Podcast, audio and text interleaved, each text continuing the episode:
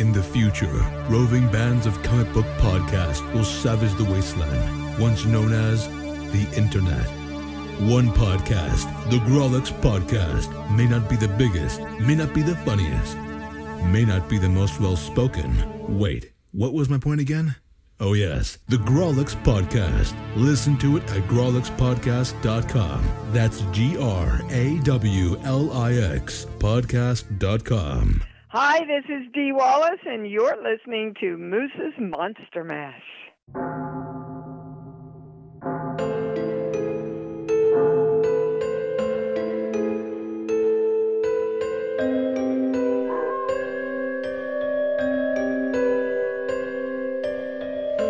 Listening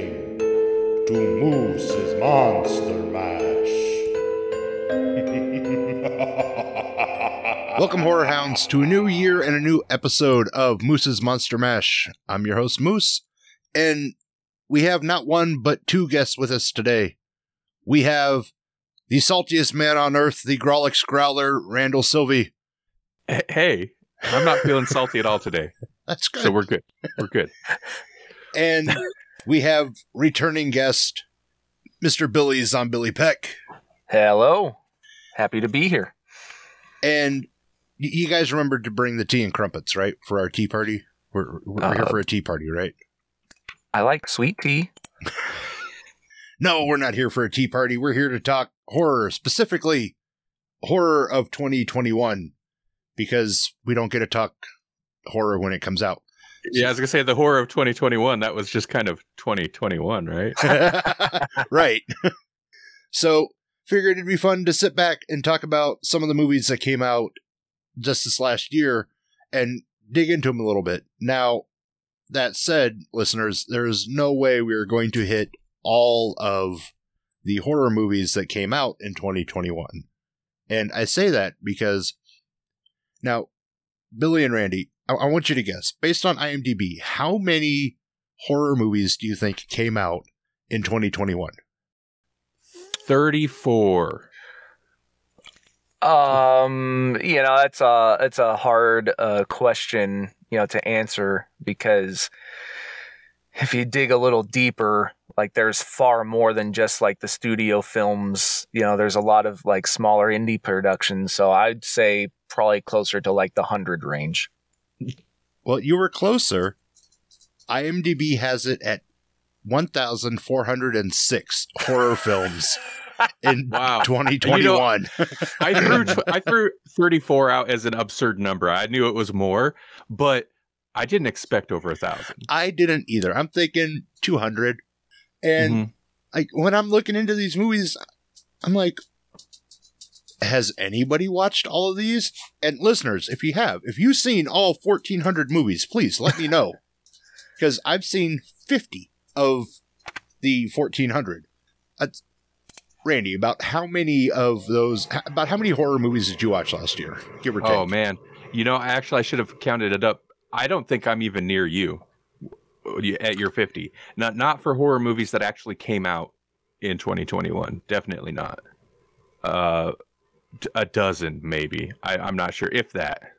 Yeah, for me, it's um, I purposely did not watch as many movies this year as I have in previous, uh, because I used to t- uh, keep a, a kind of a running tally, and like each year I would watch three to five hundred different movies. Now, of course, they weren't all horror films, but I saw a lot. So, like this year, I or 2021 i purposely just tried not to watch as many so my list is is going to be rather small as well i'd have to kind of count them up here but Well, just think if you were to watch three to 500, you would have been about a third of the way there. Uh,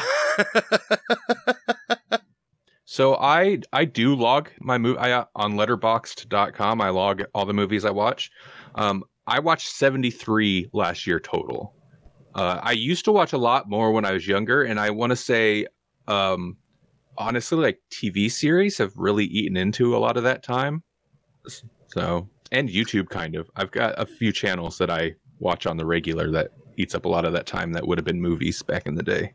Well, and Yeah, yeah, that, that's you know that that's another thing to consider too, because like there were also there's a lot, also a lot of ongoing horror series that mm-hmm. y- you're right does eat into that 1400 movies that came out that you're like, well, I'm already invested in all of these, and new season like you know, uh, American Horror Story and just uh different things like that that like I said, you're already invested in. So now you got to find time to watch all these other movies, plus keep up on the shows you're already watching. It's like, well, shit. Uh, people are kind of conflicted on it, but one of my most anticipated horror things of last year was Midnight Mass. Uh, yes. Mm. So, uh, I'm a huge fan of the director, and uh, yeah, Yep. so TV series. There you go. Yeah. Uh, say, I don't remember. Billy, did you watch Midnight Mass? No, I I have not. Say, it, it- I really liked it. Mhm. And yeah, I think when you sit down to watch it, you'll enjoy it.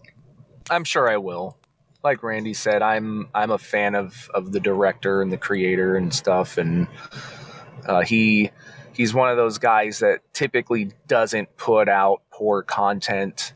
Mhm. Um, so I'm sure you know I'll enjoy it. I just haven't taken the time to watch it. Right. Yeah. So it was definitely one of those met with mixed reviews uh, products. Well, Mike Mike Flanagan, right? Right. Mike Mike Flanagan's he's definitely interested in. uh It's a heavy mix of drama in his horror, yeah, and some people just want straight up horror, and I'm I'm fine with a little bit of both. So yeah, Yeah, and you know, typically a lot of what he does is like you you have to be paying attention the entire time. Like it's so easy to grab your phone and look away. And in a lot of what he could do, you could miss details. Um, and you know, so I not trying to like blame that, you know, on people or whatever, but I do think it's a thing that you could look away, miss things, and go, I, di- I didn't understand it right. Yeah, I, I think that's a, a, a possibility as well. Um, before we get into the list of movies that we, we are going to talk about, I do want to ask, yeah, and I'll start with you, Billy, because I think I already know the answer. Uh, what was the movie you look forward to the most that came out last year?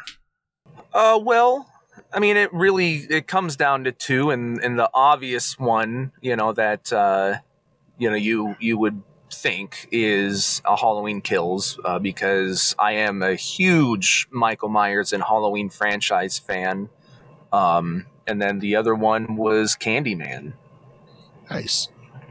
Randy, same question. Uh, Halloween kills.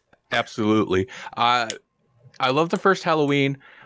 Uh, the other Halloweens are, I've seen them all, of course, you know, varying degrees of quality. I really like the 2018 Halloween. Uh, in terms of crafting a canon, it like took my head canon. I'm one of those that are like, Halloween, ignore Halloween 2, everything else in terms of like the essential canon. Um, so I was super pumped for it.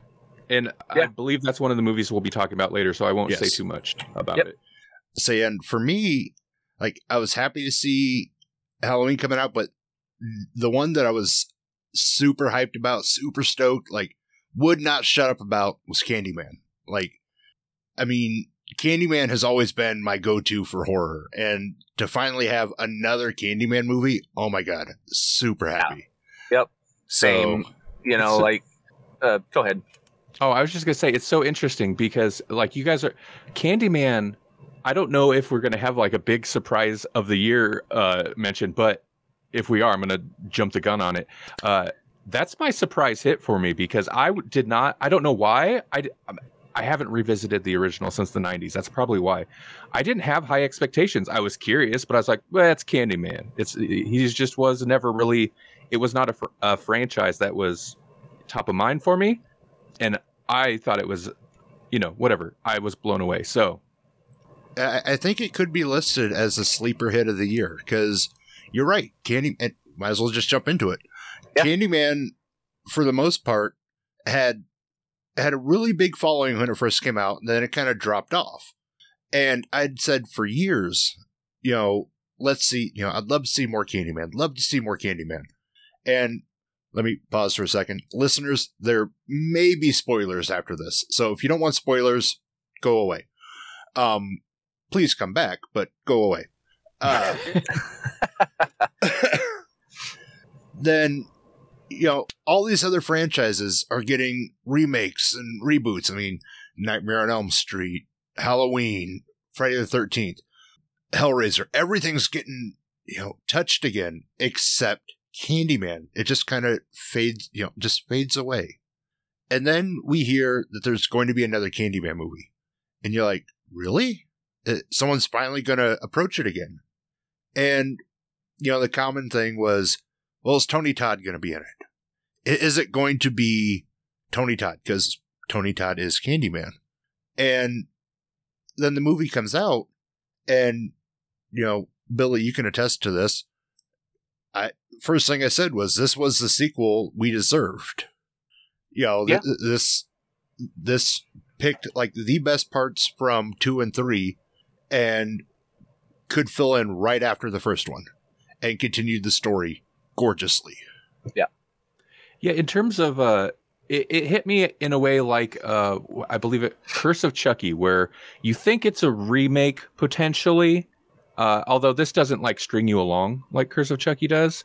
Uh, and then it's like, oh no, this is just another in the series, and everything's canon. And I, th- I again, not being a big Candyman fan, I thought what they did with the lore was was pretty clever. Yeah, for sure. Um, um, I not that it's a, a thing, you know, to stay on, but uh, you, you know, you were saying like the Curse of Chucky thing, like where it is, like within it. Like I never really picked up on like like it. To me, it was always part of. See, I, yeah, I didn't, I didn't realize that. But I also, into I guess. I follow that a lot as well. Like I know the creator is going to be making films within the series, but but I, I I see what you're saying.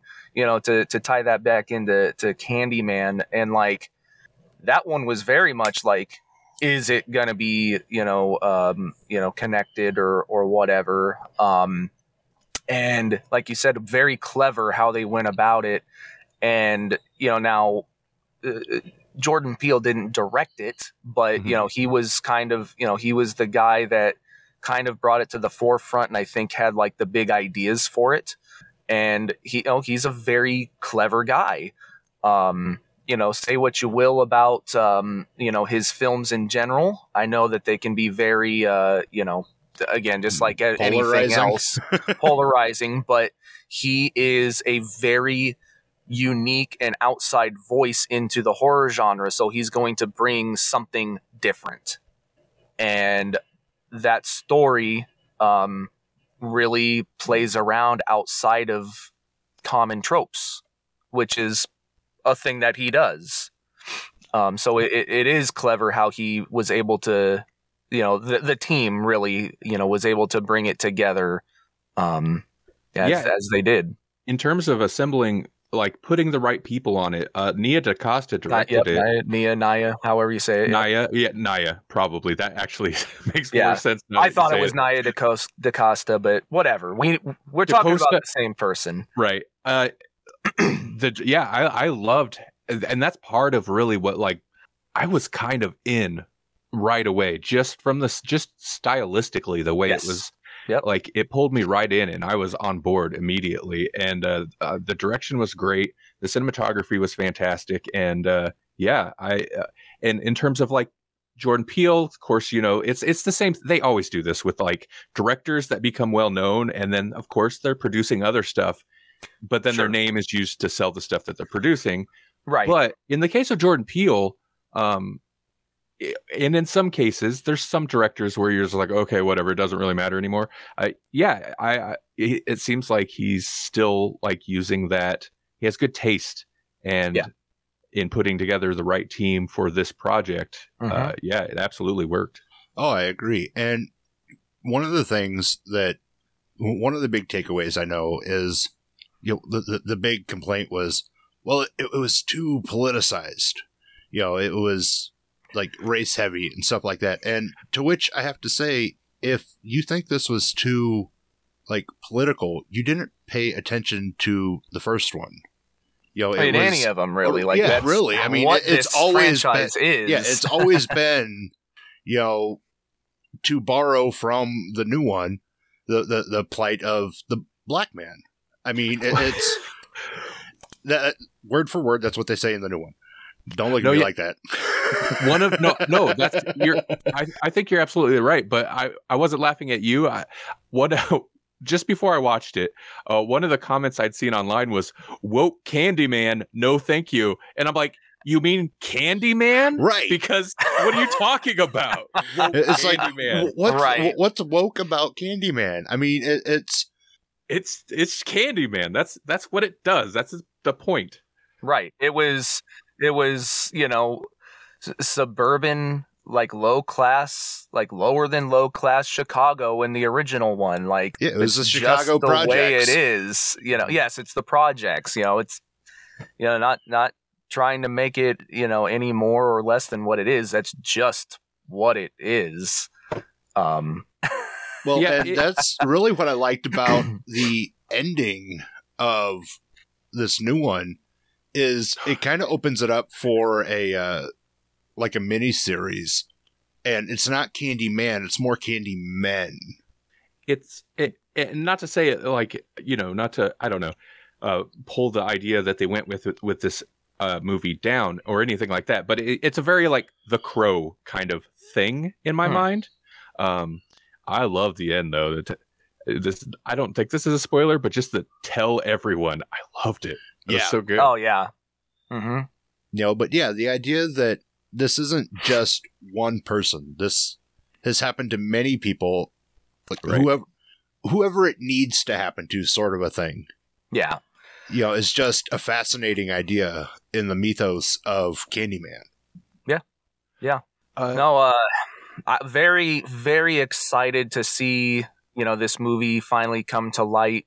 You know, like you said, Paul. Like we've seen, really, you know, so many. Like I mean, you can you can say like almost every like major, um, you know, horror franchise has had sequels or remakes or whatever. You know, like you said, it's it's been touched. Where Candyman has not since the late 90s you know it started in in the early 90s and i i think the last one came out in like 98 or 99 it might it might have been very early 2000s whatever you know the case is. Say it was a Um, product of the 90s and it stayed in the 90s. right you know we never got candyman again and you know for for me you know kind of to touch on what you were saying randy like you haven't watched it since the 90s right. Um you know uh candyman is like one of the first five um horror movies i ever saw. Uh you know as far as like adult horror films Right. um and like so it's always had a lasting impact on me. And i mean i like two i can tolerate three but like one is a very beautifully made movie. Um like it's very very well done and so it's one that has always stuck you know through the years for me. And you know to see it get that up you know appropriate um you know uh, uh, callback or you know uh, new movie basically uh, nowadays was was very nice to see. Um deserved and uh well done. Well, and what what what made me really like not not taken aback but surprised that this hasn't been touched since is how ingrained in pop culture and everything Candyman is. yeah I, I have friends that I have known almost my entire life who, you know, we're in our 30s, you know, pushing 40, who to this day will not say his name more than It- three times because It- of that first movie. It's a fictional movie that moved into like legit urban legend status. Yeah. You know, it, it's it's taken from the whole Bloody Mary thing, you know, which is uh I'm not saying that it's real, but it's from real urban legend Right. where, you know, Candyman became that. You Mhm. know, uh, I remember specifically the time that I saw the movie, I was at a friend's birthday party. Um, and we rented the first two when the, the second one came out in like 95 so i was not much older than you know 10 11 at the oldest um when i saw those first two movies and like i remember it being very late at night and he lived in a very old crappy house so it just really lent itself to all of it and going to uh say the name in the mirror and how terrified we were. Oh yeah. So, you know, point of, you know, that that story is just like, yes, for so many people that has always stayed in us. Know, so, So- then yeah, to see the the bathroom scene in the new movie, you're like, what are you doing? No, no, no, that that's bad. You know, it's you, you don't do shit like that. Yeah. So, but like like we said at the beginning, this is definitely the sleeper hit of the year because I, I I don't think too many people really banked on Candyman being as big as it was. Well, and and you know, uh, like you said, one of the big things was, well, is Tony Todd going to be on in it? Um, and you know, sure, he was, you know, very briefly, and the movie would not have been any less if he was not in it. No, Um, and you know the the big thing about that the, the Tony Todd thing is like so many people are stuck on that. You can't have Freddy without Robert Englund. You can't have Pinhead without Doug Bradley. You can't have Candyman without Tony Todd. And I think, yeah, done right, anybody can be replaced. You That's know, like it. so this proved you can. and right so um that that was a big stigma going against it was well is it this and you know whatever so um and again you know the the whole like politically woke and all that stuff like i think that's just a lot of people not seeing it since they were kids and they're Yeah. only remembering the urban legend aspect of it Yeah, Mhm. not why candyman is candyman yeah. so, yeah, a lot of that goes against it, and definitely pandemics don't help, and theaters, you know, not being open, and is it going to be released or is it going to be, you know, whatever. A lot of stuff like that goes into it, and Keep getting pushed back. you know, um, yeah. So, if I were to just to balance it a little bit to get, to love uh, leverage just a little criticism at it, it's just oh sure, to me the end climax felt a little jumbled or sudden. That said, I didn't I didn't dislike what happened. I liked Hmm. everything. It just played out sure, a couple of the sequence like the reveal about the one guy in the uh was it a the laundry, laundromat or Like, something like that. Yeah, just this extreme and sudden change in personality. I was like, oh, okay, yeah, okay. Well, I guess see- yeah, I can see going that. this now. Yeah, yeah. Um, that said, I liked the end, Sure. and it doesn't. It it wasn't enough to just like this is the highest rated uh, uh horror movie for me. You know, I I give it five stars uh out of any of them that we'll be talking about. So um, nice.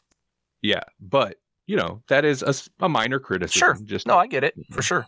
I say no. I I totally agree. Like they probably could have added about another half hour a movie and slowed that section down to match the pacing of the rest of the movie, and it would have been fine because it's a steady pace for most of the movie until yeah we get to oh we're we're we're, we're rounding the end. Let's we we gotta get there, and when we get there, it's the, the the end, the reveal, all of it is great. It's just we hit that gas real quick, yeah, yeah. and we, we've been cruising for most of the movie, and then all of a sudden we decided to hit that gas just a little fast. And if we could have just kept the pace, I, I think it would have been pretty epic. That final scene with the cops, well, like after the cops show up, uh, that whole sequence, I love that. Oh, So, yeah. that was great. And yeah, it, it it sadly it played out about like it would in real life. Right. You know, which I, I think is where most people are talking about the you know woke Candyman aspect. Yeah. Well, and you know, a lot of people that end up saying that kind of stuff typically don't actually see the movie away. Yeah. Right. You know, if they would have, there's still the the curmudgeony folk that'd be like, eh, well, guess it wasn't so bad, but still, you know. Right. right, right. So But we're all in agreement this was a good movie. yeah, Now, yeah. let's uh shift this around a little bit. And th- this is part of why I wanted this dynamic because I know I this knew. next I one, know. I know what movie you're going to. To. I do. um because I, I I I wanted this dynamic. Let's talk malignant. Yep. Oh yeah. Um Yep. because you know, I, I've heard you know both of your thoughts individually. yes. and now I have a chance to actually talk and not type uh my thoughts on the movie Okay. and I liked it Okay. um I, I I'm also you know fairly loose when it comes to what I like in horror though so you know I, I'm not overly picky but all in all I liked Malignant hmm um, it was a slow burn. I, I do agree with the majority of the critiques where the last 45 minutes to a half hour are the best parts of the movie. Um, I also understand though why the like over the top acting and the super tropey parts were the super tropey parts. It, it was a spaghetti horror. And, you know, I like spaghetti horror. I like spaghetti westerns. But let's move to Randy. What? Why? Um, there are parts of this that I thoroughly enjoyed.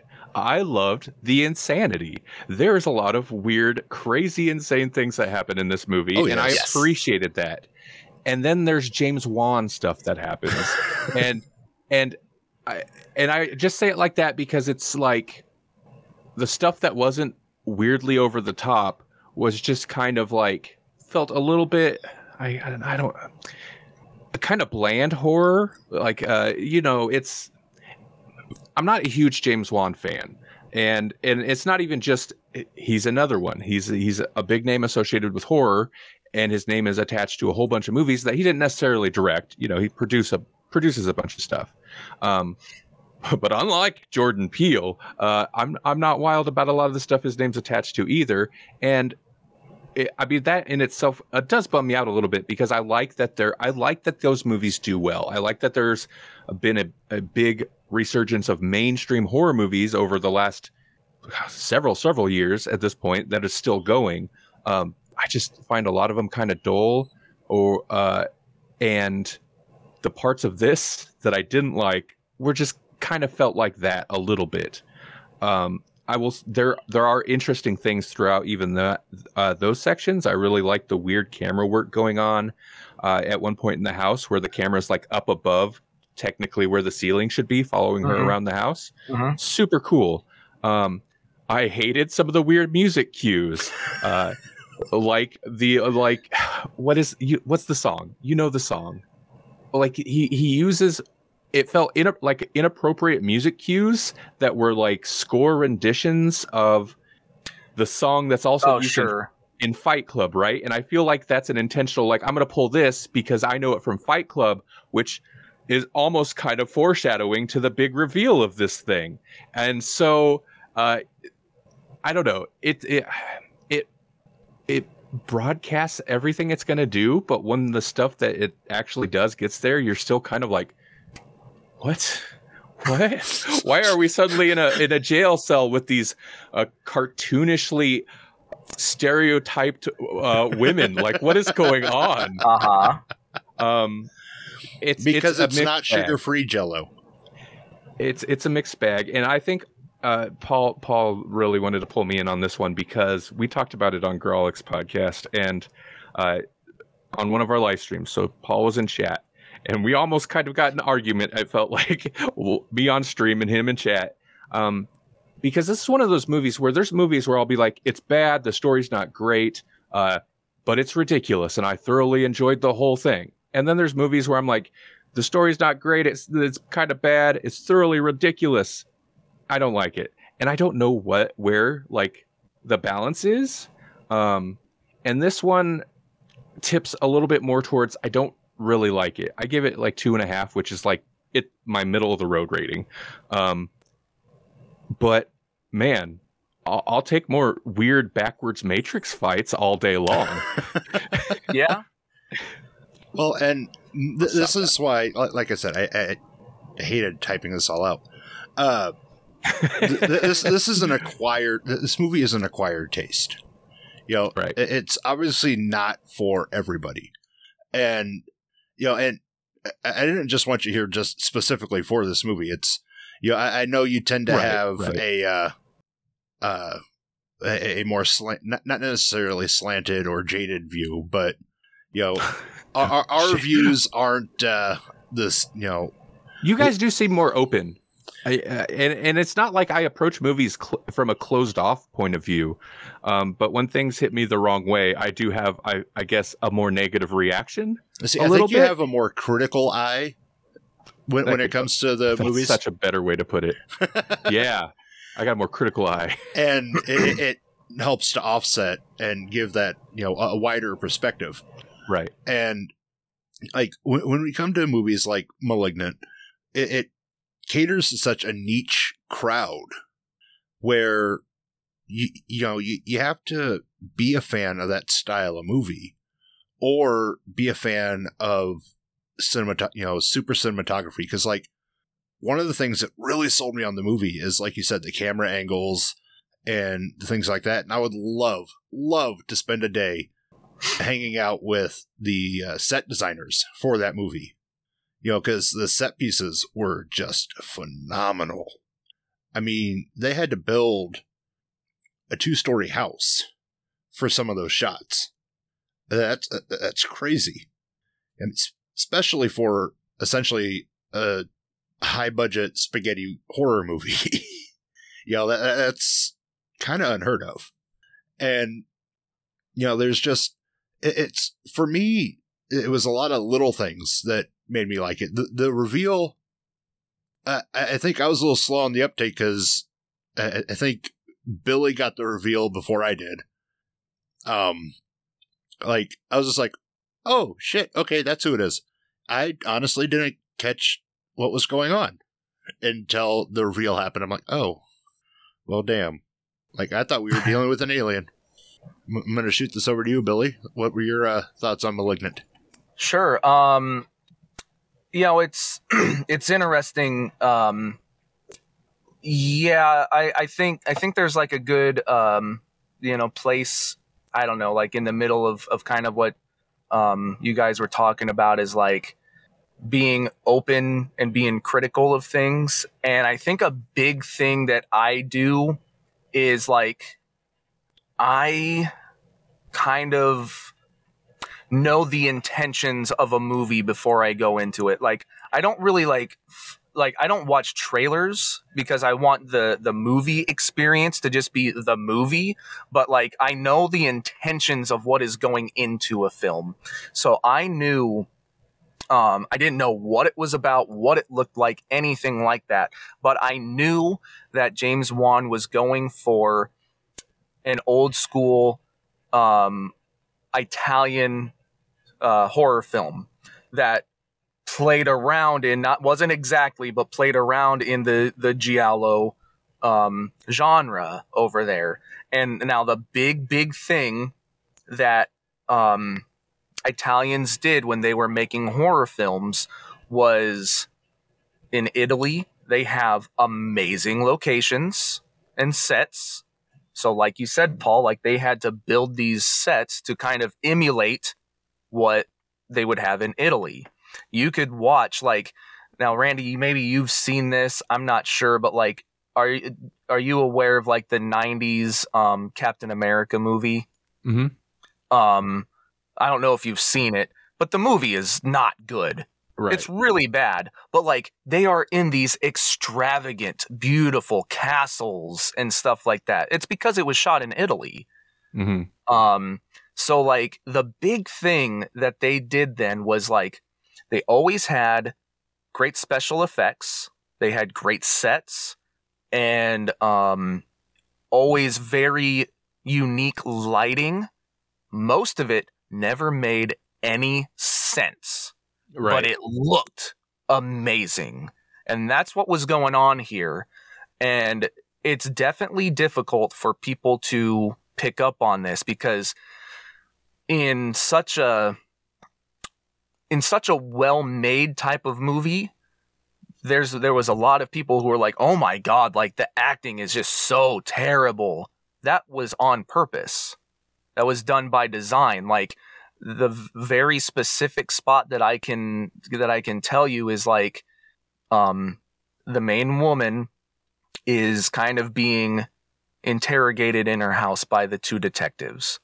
And they very clearly and they do this type of thing a few times but they very clearly go like on the the one detective lady they like zoom in and it goes dot dot dot like they- and they're like you mean to tell me it's your dot dot dot twin? Or whatever like the the the line was and um like it's supposed to be cheesy because what the Italians did was they were trying their best to ele- to emulate Mhm. American cinema and they just didn't do very well at it um or like you know with the um you know it's outside and everything is just like beautifully like reds and purples and whatever and like yeah there's a cop car with sirens but like somehow everything is lit this color you know and like they had always had amazing extravagant costumes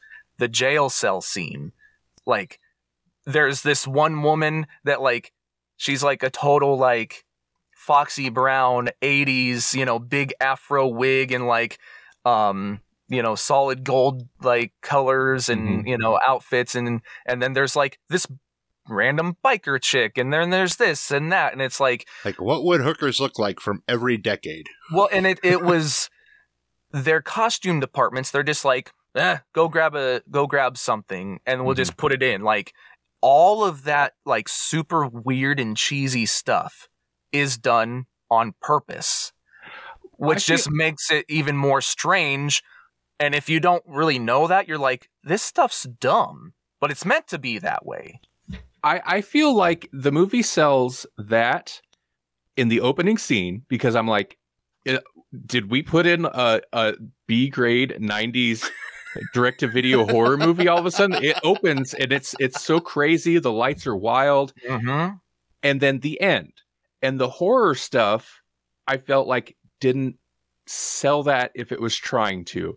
And I'm going to cut to the point. I'm sure somebody could be like, well, Italian movies had weird tonal shifts.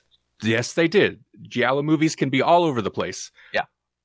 But it didn't like a big ch- a big enough chunk of the movie didn't sell that for me or didn't uh, pull it off at least eh, for me um a big enough chunk to where I it left me kind of with a negative taste but it's such an intriguing thing because even leading up to it and maybe this is a detriment every review I'd seen and this is I kind of got excited to watch it because every review was like it's awful. I love it. Or I I think I like it. I don't know what to think of it but it's uh it's it's it's wild. And so I was like what is this movie? And it's very strange too because uh, a very good friend of mine is a huge Italian horror fan. And he like these types of movies don't get made here nowadays by big studios and big horror movie directors or whatever like you know we have you know obviously you know James Wan has done several big horror franchise franchises at this time but we're talking about a guy who's come off of working on Fast and the Furious and Aquaman, and we're talking huge movies. To then his next thing be this extremely weird movie. Like, even he was like, I don't get it. Like, there's some really cool stuff in it, but it's just so dumb and like why why is the acting so bad and why does this stuff not make sense and i'm like look at these other like look at the italian films he's like well yeah but that's what that i'm like that's what he's making it, it's very hard to even comprehend sometimes so um i don't know like i feel like like I'm not trying to like make excuses for it, but maybe to try and help put maybe a diff, uh, you know, the Right, right. proper mindset, you know, to Different it, and like it, yeah. if if you if you look at it in in that regard, you might go, oh, okay, that makes sense. Okay, it's supposed to be dumb, and they accomplished that. Um, but I also get again like it's so weird and this is going to be a thing that like it just goes with everything anymore is polarizing. Right. um and uh i completely understand where you know uh, a lot of the you know dislikes or or whatever come from. Um so yeah. Well, i it it worked for me and i was just like holy crap this is um you know for for a while i was just like okay this movie's cool. I get what it's doing. I'm enjoying it. And just the more that i picked up on that like those specific italian horror movie tropes i was like okay this is hitting me more and more and more. And then by the time that big climax hits it's just like i am pumped. Like this is doing things i never thought i wanted.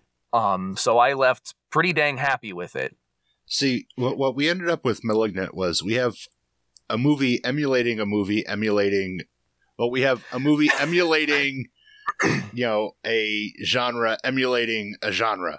So, yeah what I would like to see is somebody take the Malignant story and just give it a proper horror treatment and just like straight up horror treatment. Take you know, take out the Giallo parts, just give it a head, you know, straight on horror movie, and I think you'll see a completely different movie that ninety percent of the people will like. You know, because at its core, it is still a hell of a story. See, and I'm not real sure because, like, I think if you take a lot of that stuff away, it's not nearly as bizarre. It's definitely wouldn't be as interesting because to be it's, honest, it's just oh, you know, it's a split personality thing, and this creature came out. What when hasn't that type of thing been done? Now maybe the creature hasn't been in the back of their head the entire like their whole life, but like we've seen that type of thing so many times that it's like maybe you know maybe it would work, but it it's at that point it's almost too overdone. I think it needs all the weird ass bizarre stuff. Say, if Hollywood's That's proven anything, is that repetition sells. So, Uh, sometimes. yeah, I mean, uh, and just to be clear, like the it's the horror stuff that didn't work for me, maybe, or the parts where it's playing it more straight is the stuff that I really didn't care for. Right. Um, yeah. So I say, yeah, the, But act, the, that the said, action still don't hate it. sequence. Uh, I say, yeah, the action Right. scenes were phenomenal.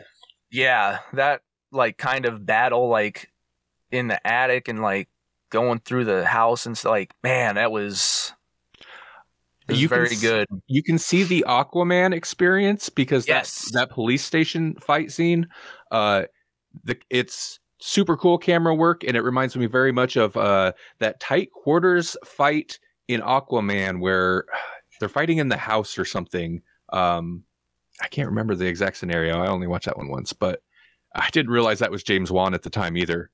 It kind of makes sense now that I think back on it. Um, but but good action in that, and you can kind I I see similarities to the fight in this. Sure. No, I I can uh, I can see that. I agree with that. I say, I definitely think this movie probably had the most split reaction from all the movies that came out last year. It matches the main character. Right. It- Which, which I thought was really interesting. You know, movie about split personalities, and the reaction to it was pretty much split right down the middle. You either liked it and it, liked it, enjoyed it, or you just hated it. You know, there really wasn't a uh, middle ground. I mean, you, you either had some like for it, or you just outright hated it. This is definitely uh, to touch on something Billy was talking about a little bit ago with uh, James Wan. This is, I think Billy was talking about. This is definitely a two for them, one for me deal. This is Yes. James Wan saying, "I've made y- your these studios so much money.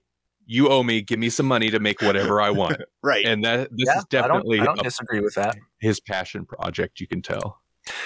Yeah, it, it, no, that, that, and that's a really good point too. Like, I mean, it's it's so different than his his horror films too. Right. Like, you don't just get to make these weird ass movies that like you're purposely making a shitty movie. Like that, yeah, that, yeah. that doesn't that doesn't happen.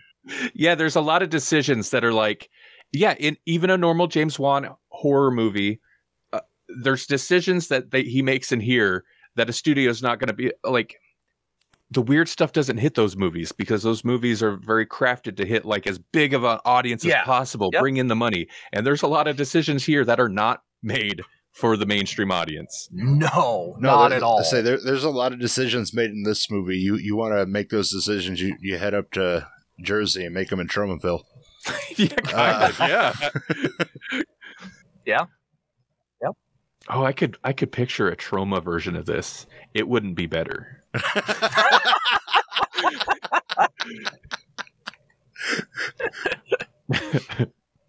Um, let's move to another passion project. This one is uh, one that Chris Rock was really happy and Mm. was the driving force behind, and that's you know Spiral from the Book of Saw. Now, contrary to some people's beliefs, this is a Saw movie. Just because it doesn't have Jigsaw in it, it is a Saw movie. And I've watched it a few times the ending leaves you wanting more to at least finish out the story. Can I ask a question about this? Because I this is the one movie I I still have not seen it, so I won't have a lot to Okay, contribute to this okay. one. Um, but I know I know I I spoiled myself on it because Okay. I'm not I I I well, it's another James Wan property to start. you're not wrong. I that's part of why I haven't watched it because and it's not that I won't ever see it, but I wasn't excited because I'm not a big fan of the Saw franchise. I really like the first Saw. Interestingly enough, like uh, the one that I, I, did James Wan direct multiple? I know he did the first one. He just directed the, The first one. Yeah. Interesting enough, that's that's the one I like. But um, and I seen the first three and then fell off of off after that. And I knew this wasn't like a direct continuation, but I was like, someday I'll get around to it. But I wasn't Sure. too concerned with spoilers. So what I'm saying is, I, I know the story. I know how it ends. I've I've watched videos about it out of curiosity. Um, but so is this this takes place in a world where the Saw crimes happened, right? Yes. It's Mhm. not like Saw's a TV a movie that they No. Okay, okay, that's what I thought. I just wanted to wanted to Yeah, ask. this isn't Human Okay. Centipede 3. Two, 2. three, Or 3, really. both. yeah. Randy's like, I haven't watched those either. I haven't. I, I watched the first one. Yeah the other two based off of a movie. Uh, but yeah, no, it's you know the Saw murders happened, and now we have a copycat killer targeting cops, dirty cops, which kind of timely, and Sure. I, I think it's part of why uh, Rock, uh, Chris Rock, to specify, uh, t- uh, backed it so much. And I, I I think just the story and the scenes were just phenomenal. Uh, and you know, we, we we've talked about this briefly. One of the things that you know really stands out is you know it's a copycat and not Jigsaw because the, the the traps aren't he, he, he- they're not as life lessony. They're definitely more aimed to kill and maim you. There's really not a way out per se, and I think that's where a lot of the tr- detractors from the movie come in from because they're not jigsaw traps. Well, they're not supposed to be. What are your thoughts, Billy? Um, yeah, no, I pretty much agree with all that. Um, you know, now this is one where like I really did like the movie, but like I don't leave it like gushing over it or anything like I did Candyman or Malignant. Yeah, Um, I thought it was really well done. Um, I am a big fan of the Saw series. You know, there's there's a couple movies in there that I don't love as much. You know, it's like any franchise, it fluctuates.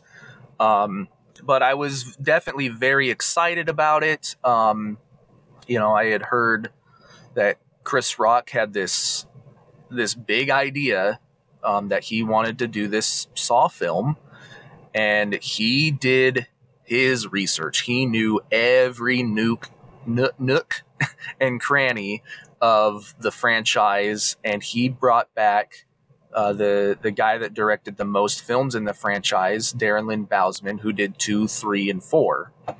Um, and so he wanted someone who was familiar with the universe, so it could live within the universe properly, um, but also get this new take in a sense. And um, yeah, it's a it's it's probably like the best filmed one. You know, I think the others started to fall a little into like, you know, it's it's the uh you know, the mid 2000s and it's very like everything's so fast paced and cut cut cut. Uh this doesn't quite do that that as much.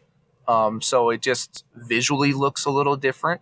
And then yeah, like you were saying Paul, you know, like the traps and stuff like if someone you know within the universe didn't know you know they would think like oh my god this is jigsaw and it even has you know the cops questioning things. It's like how is this happening? Like you know john kramer is dead.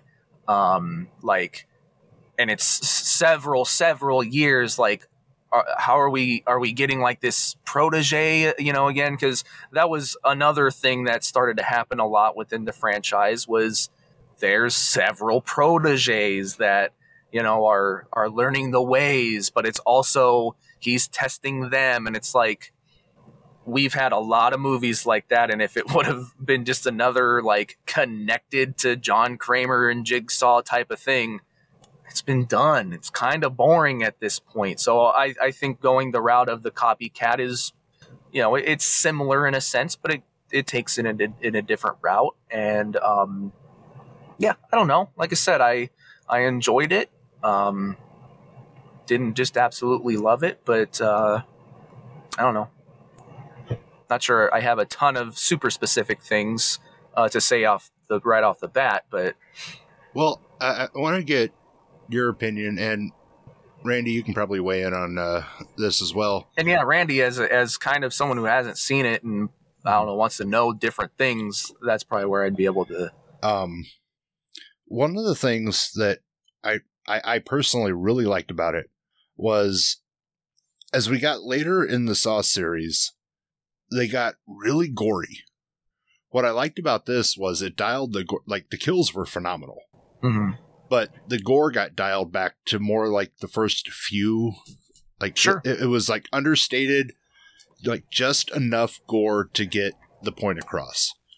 And like I like gore, don't get me wrong, but it has to have a purpose. And that's kind of where this one fell was the gore was it just had that right amount of gore. Sure. Um so in the like span of the Saw movies, uh, what what's your preference? The like gore for gore's sake, or like the tasteful gore? Um, I mean, I don't know. Like uh, gore doesn't really bother me. Like I said, I think it, it has to make sense to you know the the film itself. I think with the Saw movies, it you know it made sense, and you know, look, it's it's a franchise where the the bulk of it is now uh, one of the things I was always very impressed with Saw was how well they they connected things and they they did it all within a year. Like there was some very clever connections throughout it but a big thing about it is how inventive can can the traps be? You know, it's it's very yeah. much like a Friday the Thirteenth film where like how how can we make Jason's kills cooler? Well, now you're doing it on a more extravagant level of just you know choppy choppy you know a head off or something. Now it's building these extravagant traps, so it's like they had to just keep upping the ante to try and make it interesting and and you know whatever. So um, I, I mean I don't know the way that they did it. I always thought was was pretty neat, and it didn't. I suppose you could call it gore for gore's sake, but like there was always a reason for it. So I don't know. I, I think gore for gore's sake can work, and it, but there's got to be yeah a reason, and or it's got to be bolstered by something else. Yeah. and I I think of um I don't know anything. There's uh, horror horror comedies will take that approach a lot, you know, where it's just Sure. ridiculously over the top. Yeah, And your mention of uh, the slasher movies in relation to Saw, because I never really think of Saw as a slasher movie, but it, I mean, it kind of is. On paper, you read it, it's like, yeah, that's kind of a slasher movie. Yeah. Um, and it actually does like most slasher franchises. Most of the kills you get, like, oh, it's a stab, it's a whatever. Like, you know, they'll get inventive once in a while, but Sure. most of the time it's like eh, off camera, whatever. You know, it, they're Yeah. kind of bland. Um, so I will give Saw the franchise credit for yeah the elaborate traps. Like if you're if if the concept's based on coming up with interesting ways to kill people, uh, yeah, that's they pulled it off in most of the movies that I've seen. Um, I think I think part of the thing with Saw was uh, it veered a little bit into the and this it's kind of a malign term, but torture porn of the time, you know, with the ho- with Hostel and stuff. And Sure. Hostel is one that I like. I appreciate like what Hostel was trying to do. I did not enjoy it. Uh, like it, it- I, I, at a certain point, if it's just unpleasant, gore for gore's sake, I, I, it's hard to enjoy. You know. sure. Um, and Saw kind of was going there, and then the other stuff, which was usually like some type of detective plot, Yeah. Yeah. uh, didn't usually lift enough of the remaining baggage to like keep me on board. And that's kind of why I fell off watching sure. them. No, that makes sense. Now, do you think there should be at least one more Spiral movie or another Saw movie where this picks up and finishes out the copycat storyline? It's Or- hard to say. I say, or do we Um, just let this killer run free and let you know the fans' imaginations fill it out? it uh you know look with with anything like if if they do another you know it, it really just it has to somehow be somewhat fresh Yeah.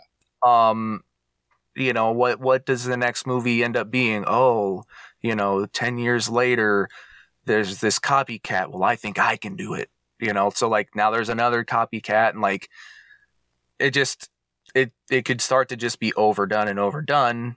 Um but again if it ends up being like oh man they still did a really good job with that then fair enough. You know it's just it's hard waters to tread because how do you keep doing it? Right. i don't know Here's my pitch. I got two. I'll Oh, keep them brief. I'll keep them brief. And I will say I do appreciate the like and I was always intrigued by Spiral and I appreciate that it kind of was this passion project that Chris Rock of all people was like I love Saw, I want to make a Saw movie. Um and I do like that they went with the copycat thing and they didn't have to like feel the need and I also realized that the other ones were pumped out year after year to connect it because as a franchise goes and we've seen it in several franchises it just gets tenuous. It's like why? Just do something new. And this does something it seems kind of new and right. Yeah. it it eh was it this is the ninth saw movie.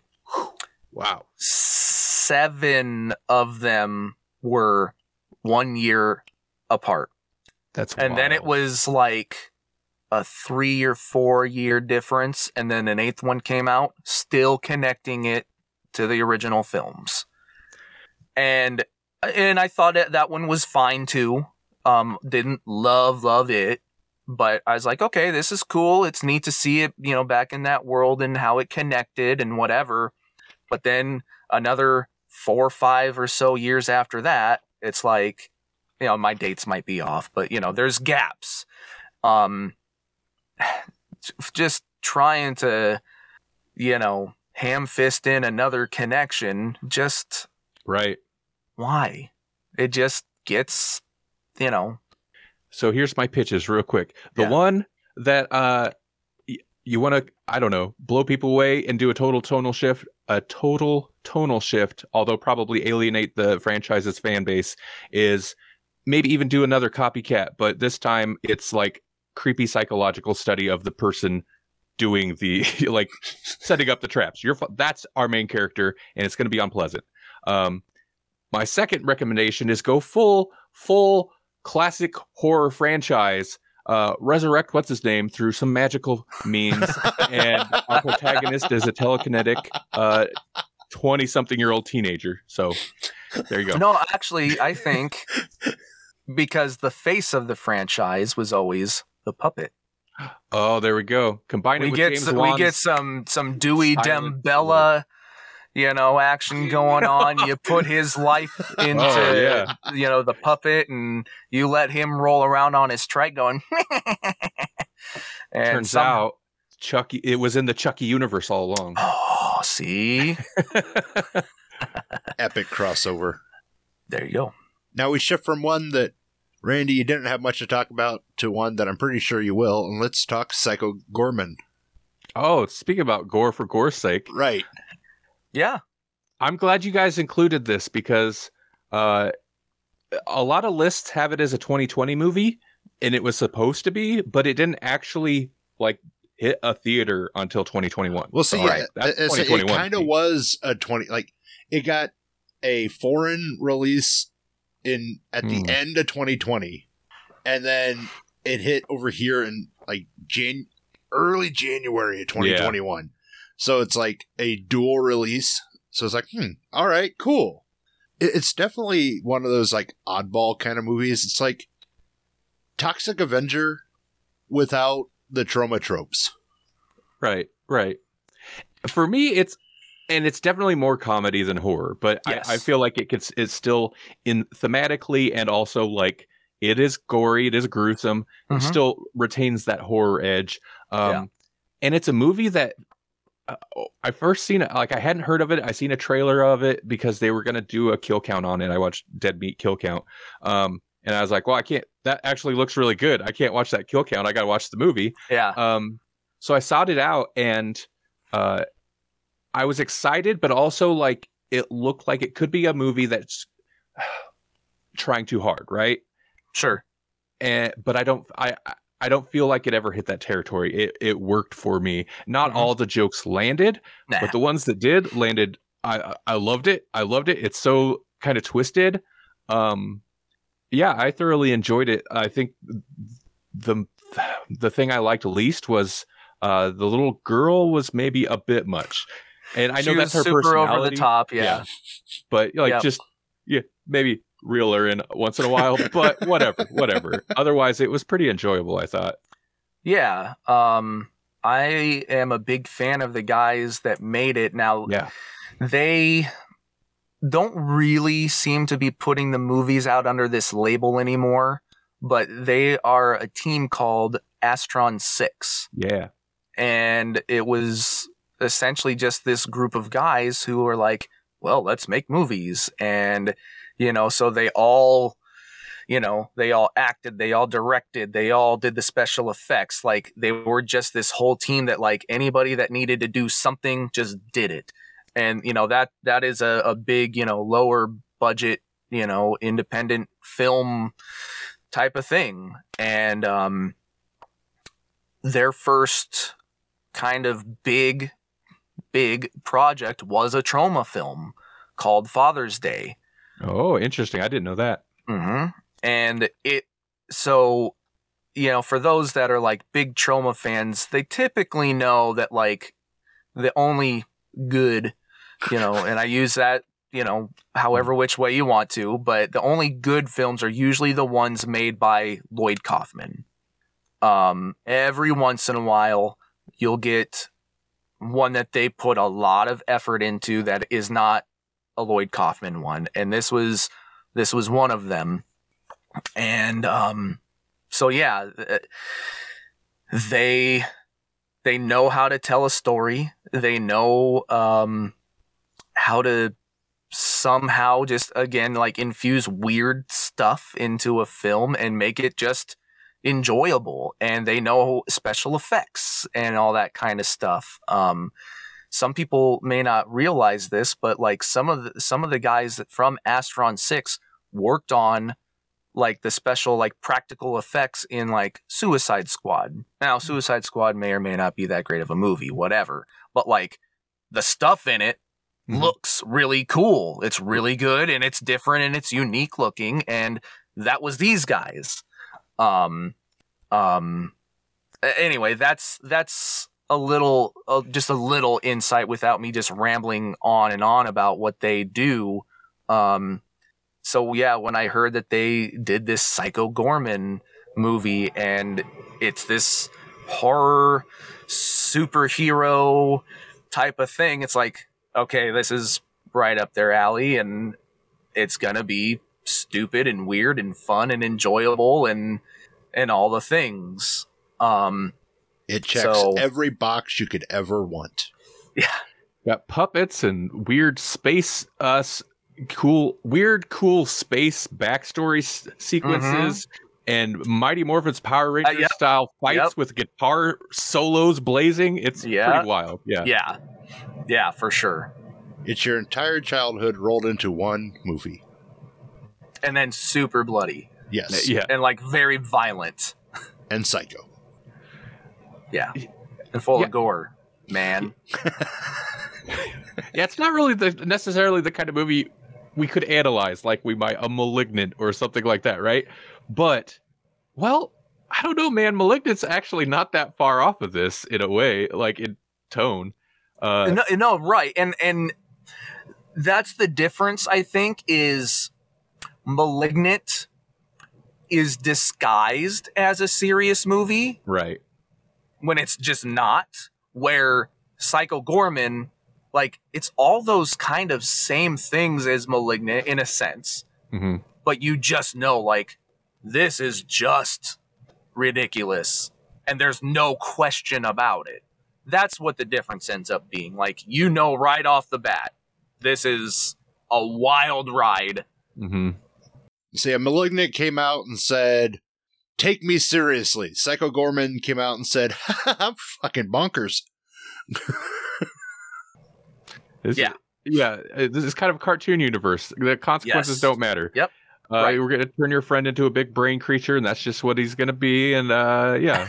yeah yep So, I now we're going to move on to another one, and I've been waiting to say this. Do you know what time? Do you know what it's time for?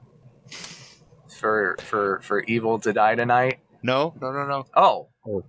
oh okay It's time for the Snyder Watch. ah Oh, my God. Oh, I'm not in my I'm not in my copy of uh, Streamyard. If I was, I'd click over to the video right now. that's really really funny So Oh. let's start with the new Snyder verse, the one that's actually moving forward. real real and moving forward and full of dead things. Uh, Yeah. Army of the Dead. Yeah. Snyder is back with zombies. It was good. It, it was it was good to see Snyder back with his zombies. Yeah. He, he hasn't let me down with zombies yet.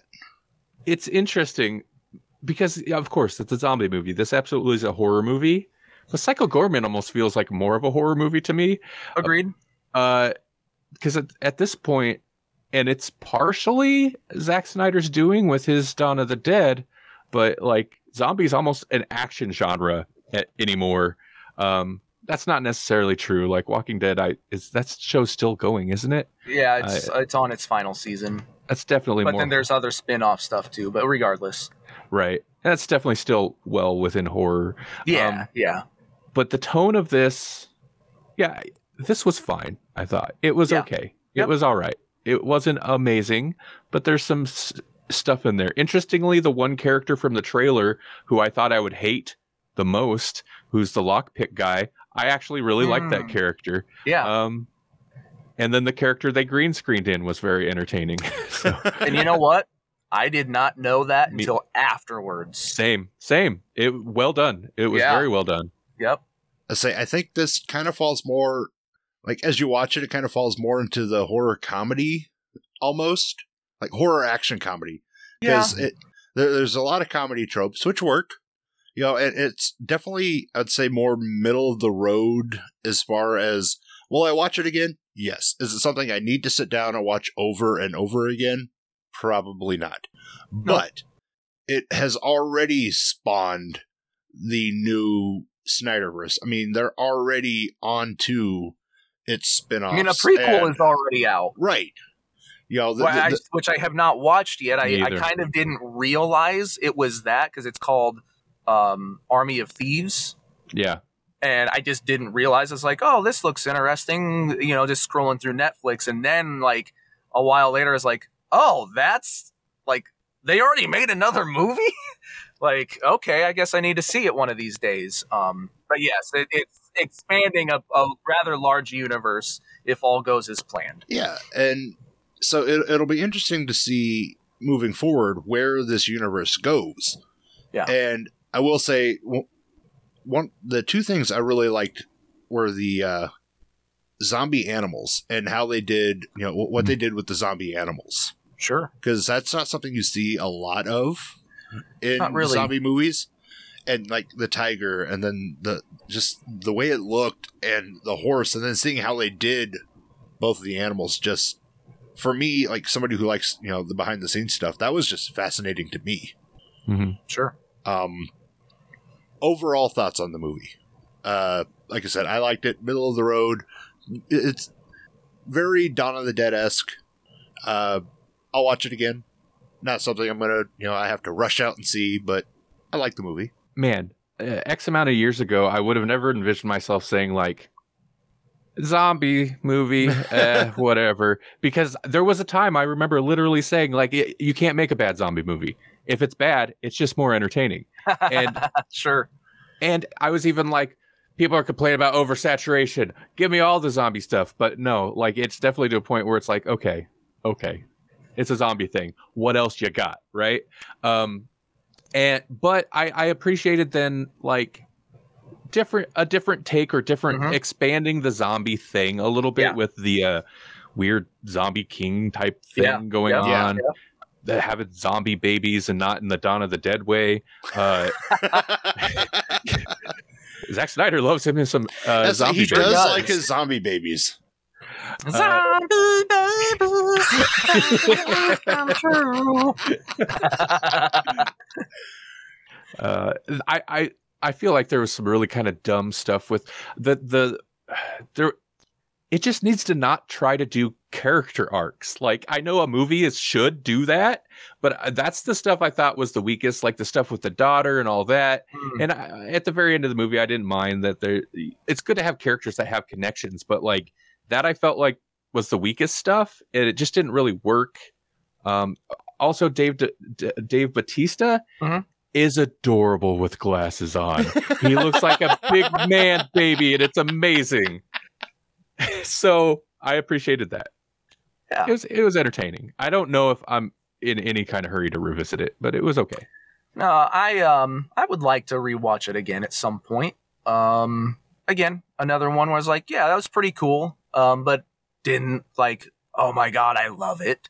Um I am a pretty big Zack Snyder fan. I would like to classify though that I I do not believe that I am one of the delusional Zack Snyder fans.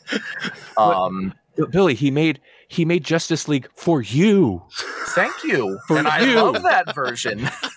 you know, but That is one of my Um, favorite comments I've ever seen. Was he made it for us? It's like whoa, whoa, okay. I Except- mean, he No, Yeah, he made but it for money. kinda, but no. because he wanted to make a movie. Like anyway, yeah yeah um you know like dawn of the dead i really really like um and you know he uh helped take part in in re- reinventing the zombie genre and like you said randy like i mean my nickname is zombilly like i love zombie movies and um you know, yeah, at a certain point, you have to try and do something different with Yeah. it, and that's Yeah. totally what this one is. And, um, you know, uh, not at all like trying to be like, oh, well, it's not that, it's not a horror movie. Like, yeah, you know, it's still a horror movie. But I think some of what takes away from that is just like, just how big its scope is. And, and, and maybe that's not the right way to put it because, like, you, you can, you know, even Walking Dead shows how big the scope is at points. But like, this is just such a huge movie, you know, with its action and, you know, like the ideas behind it that it, I think it takes away from the simplicity of a zombie movie that we all love. It's it's it's a heist movie with zombie tropes, kind of. It's a heist movie with zombies. Yeah, yeah, really, really. yeah. Um, and it, uh, it, it, I, what I did like about it though was, yeah, it, it tried some new things. You know, it's like, you know, just like, just like George Romero did with, with, you know, you see it start to happen in Day of the Dead and then Land of the Dead. Like, after a while, there does end up being evolution hmm um and uh you know so like you said with like the weird zombie king guy and and stuff like there's this weird like it's not full on zombie like i don't know exactly what even to call it. I think it's something that we'll learn more about you know Right. with with the expansive universe. You hope that's what comes from it. Um one of the things i was very sad to not see uh you know they talk about like how basically all these zombies are like dead dead like they're just laying there like they can't move or do anything they're like watch out for the rainstorms though Yeah. and i'm like oh now if you want to make it a horror movie that's what you do and then we didn't really get to see that no, yeah, um, I agree. yeah so like Rehydrated zombies yeah Mhm. like that coming starts to to a like store near you. that re you know uh re, re kickstarts their heart in a sense um I, I yeah i don't know like there's a lot of cool things about it even if we don't get to see it yet um but um yeah the overall of it like i liked a lot of things about it but was just kind of like yeah cool movie Well, see, and I think the biggest shortcoming for me, and Randy, you kind of touched on this, was there wasn't anybody to connect with. Mm. You know, like the action was great. The, the story, like you said, it's a heist movie. Zombies are involved. One of the things that, like, you take the original Dawn of the Dead or any of the other zombie movies, there is at least one character that throughout it all you care if they live or die. This one, you didn't really have that. yeah, I didn't care if any of them died. Right. yeah other than like i like batista right. Yeah, it's right. like there there wasn't really a Like- character to latch onto. You know and i i don't know I, I wonder if some of that is on purpose so you don't get too overly attached for sequels or something but then that's still a little weird that like well shouldn't i feel something for them in this movie i don't know I well, don't it know. seems like it tried to make it the daughter, but yeah the story just didn't lend itself. Like her, she she wasn't helpless.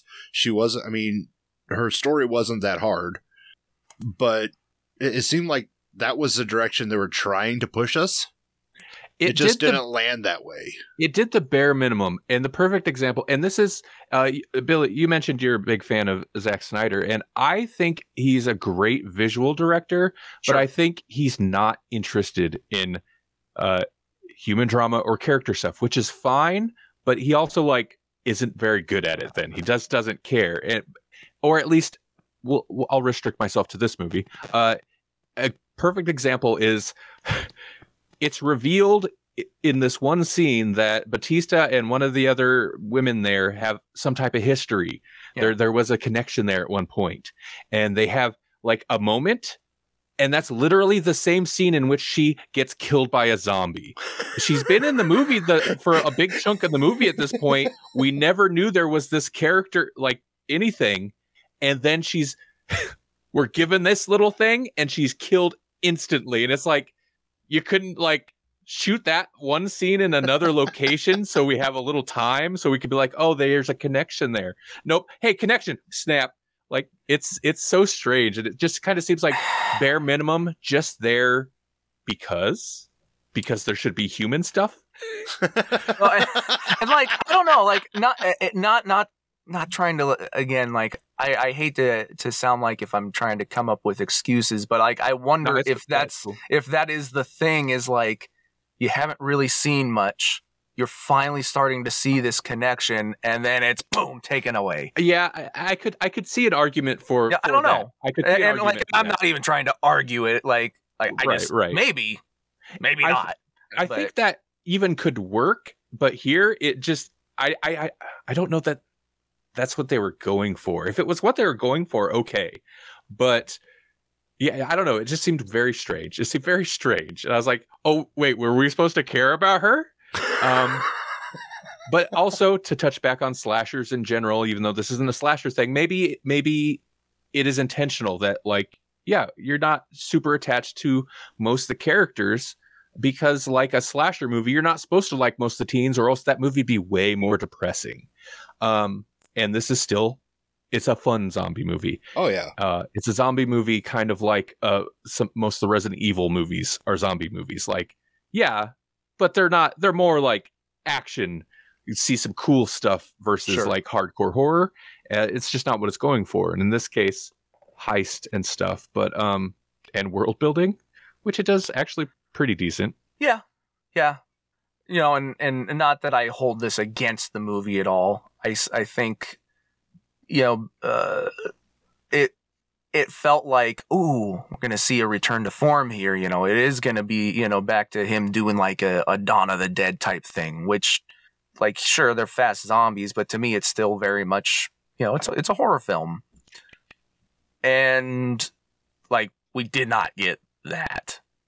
interestingly and you saying back to form like sparked this in my head one thing i'm a little surprised by and maybe it's i, th- I think it's probably partially like a decision like especially coming af- out of uh, justice league and all that like we're going to do it a little bit more run and gun you know or it could also partially be a, a budgetary thing it looked fine but it was did not have the traditional Zack Snyder super polished every frame every No, frame is right. storyboarded to the gills like yeah. Yep. It, it was much more run and It gun didn't have his signature gloss. To say it was Yeah. a lot more Agreed. rough around the edges. Yeah. yeah it's it's it's and it's not uh, necessarily a bad thing uh, sure. but it's But I didn't really think interesting. about that either. That, Right, that is right. a good point. So before we move into the main event, let's hit some honorable mentions from this last year. Okay. Uh, wi- without diving into them too deep. oh it's so hard not to Right. I know. Um, we saw a trilogy drop on Netflix, the Fear the Fear Street trilogy, which received great reviews and stayed pretty true to the books. Um, if it weren't for Candyman, this would be my surprise of the year for sure. In terms Yeah. of like something I was like, uh, and it was like, wow, that was actually kind of decent. right. Yeah. Just because there are so many of them, the Nick Cage horror star of 2021, because he has found his niche in like horror films right now. He moves from genre to genre. He'll do big budget action for a couple years. Now he's in like lower budget horror stuff. Yeah, Yeah, so Weird. he, he- he's kind of found his home right now in low to mid budget horror, and it's Mhm. working for him.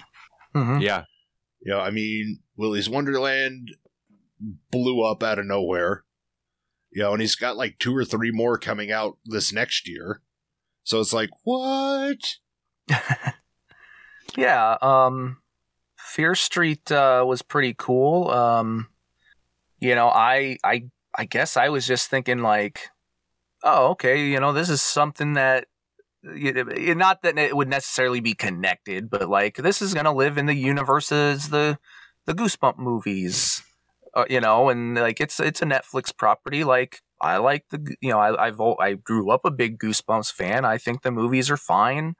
Um, you know, maybe this will just be another fun thing. And like,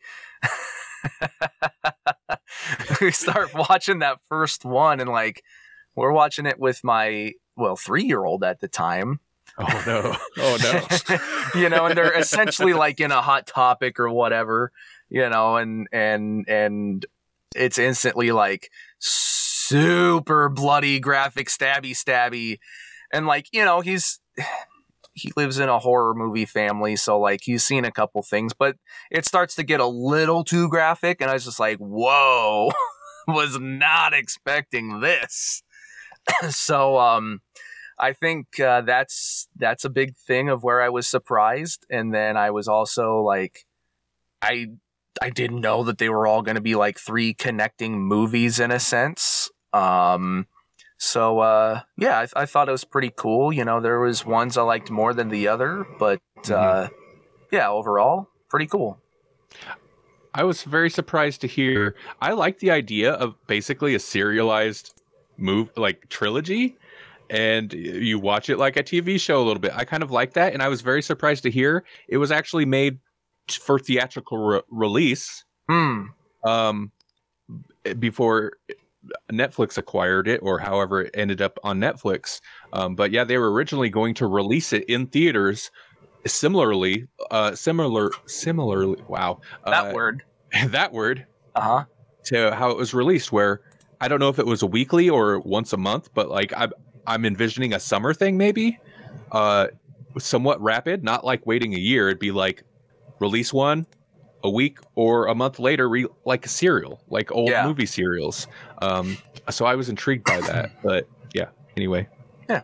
And there, there was another zombie movie that, uh, you know, another Resident Evil came out, which I haven't seen yet.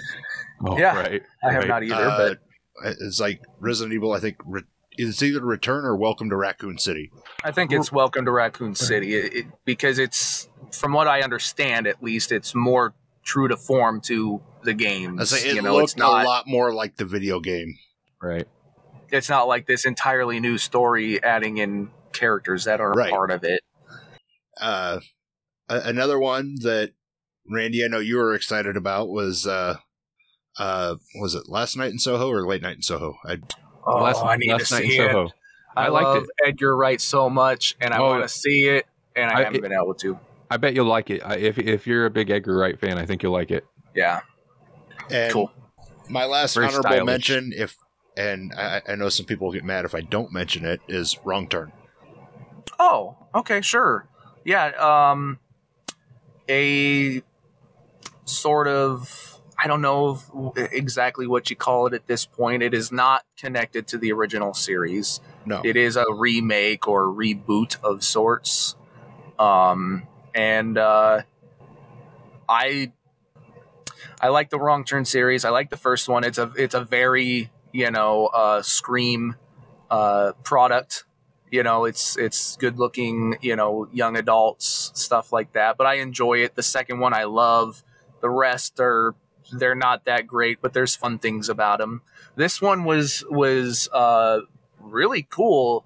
Um, in the fact that like it did something similar, but um, changed the landscape of it in a sense. And oh yeah, um, you know, with the wrong turn films, if you know anything about it, you can say that it's similar to like The Hills Have Eyes. You know, it's these backwoods, um, deformed, you know, very deformed people, um, and uh, you know, whatever. Uh, this is not that. Um, and it's it's interesting what they did. That's all I'll give for now. Which is the one with Henry Rollins? Part two. I love yeah. that one. Yeah, no, that's that's my okay. favorite one. That's uh, from one of my favorite um, directors, uh, Joe Lynch. So, yeah.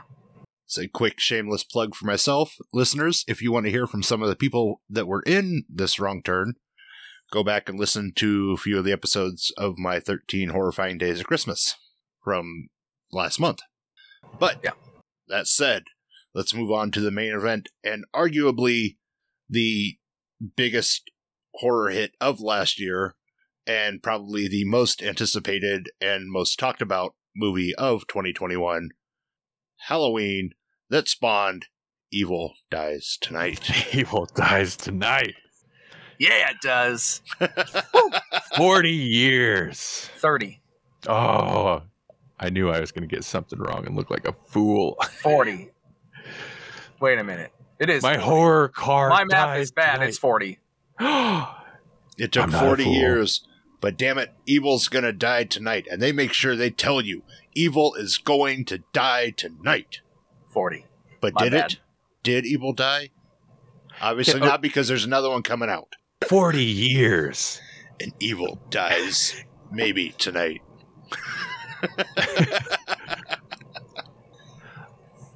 so oh. we see the return of Michael Myers. From the ashes, he rises out of the building and comes out kicking ass. It's interesting going into the last one knowing uh, because I believe I went into it knowing there was it was going to be a trilogy, right? Yeah. Like that kind of takes the wind out of the ending, but also not really because uh, of Halloween 2018. I'm talking about because no body, no death, right? Like they locked him in a basement, set the house on fire, and left. I'm like, he's not dead. That's not a way. That's not how you kill anyone in a horror movie. That's more suspicious. You just guaranteed he's gonna live by doing that. Well, going going into this one, it was okay. How's he getting out? Because you, you know he's getting out, but it was right, right. how how does he get out? And it- like a badass. That's how. right, Like, he comes out swinging, and again, listeners, if you haven't seen it, spoilers. You know the firemen come and start putting out the fire, and they let him out, and like you see Laurie on her way to the hospital, like no, let the son of a bitch burn, you know.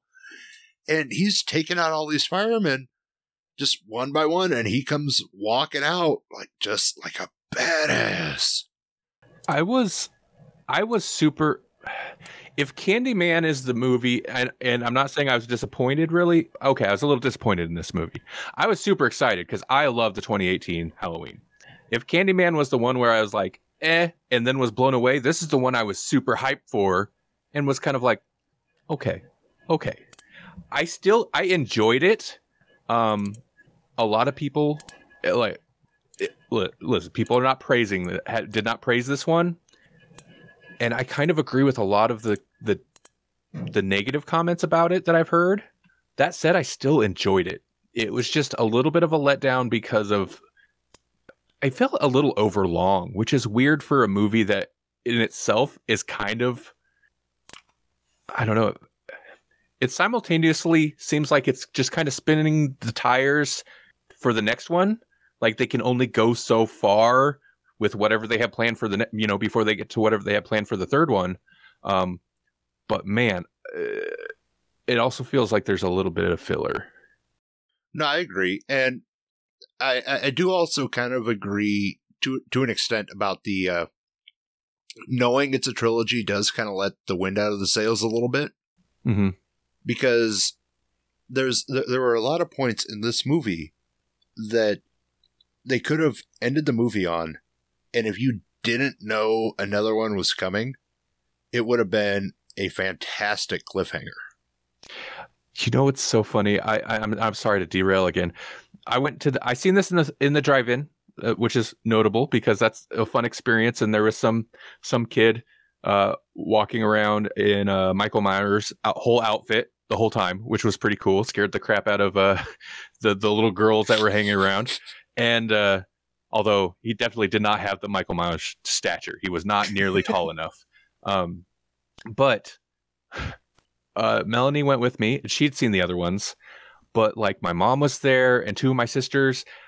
I don't think any of them had watched the 2018 Halloween movie, which makes this like going into this not having seen that must be the most confusing, bewildering thing because it's literally you jump like sure 2018 had an end but like once you jump into this you're just right back in the middle of it with all these characters and it doesn't really explain who they are stuff's just happening and that must have been a little bewilder bewildering bewildering Oh yeah, It- no, you know, you're right. Um, it, uh, yeah, I, I don't know. There's, there's a lot of stuff to touch on in there. Um, yeah, the, uh, I, a big thing that I heard a lot of people was that not them not knowing that, uh, it was a, you know, there's a planned third one.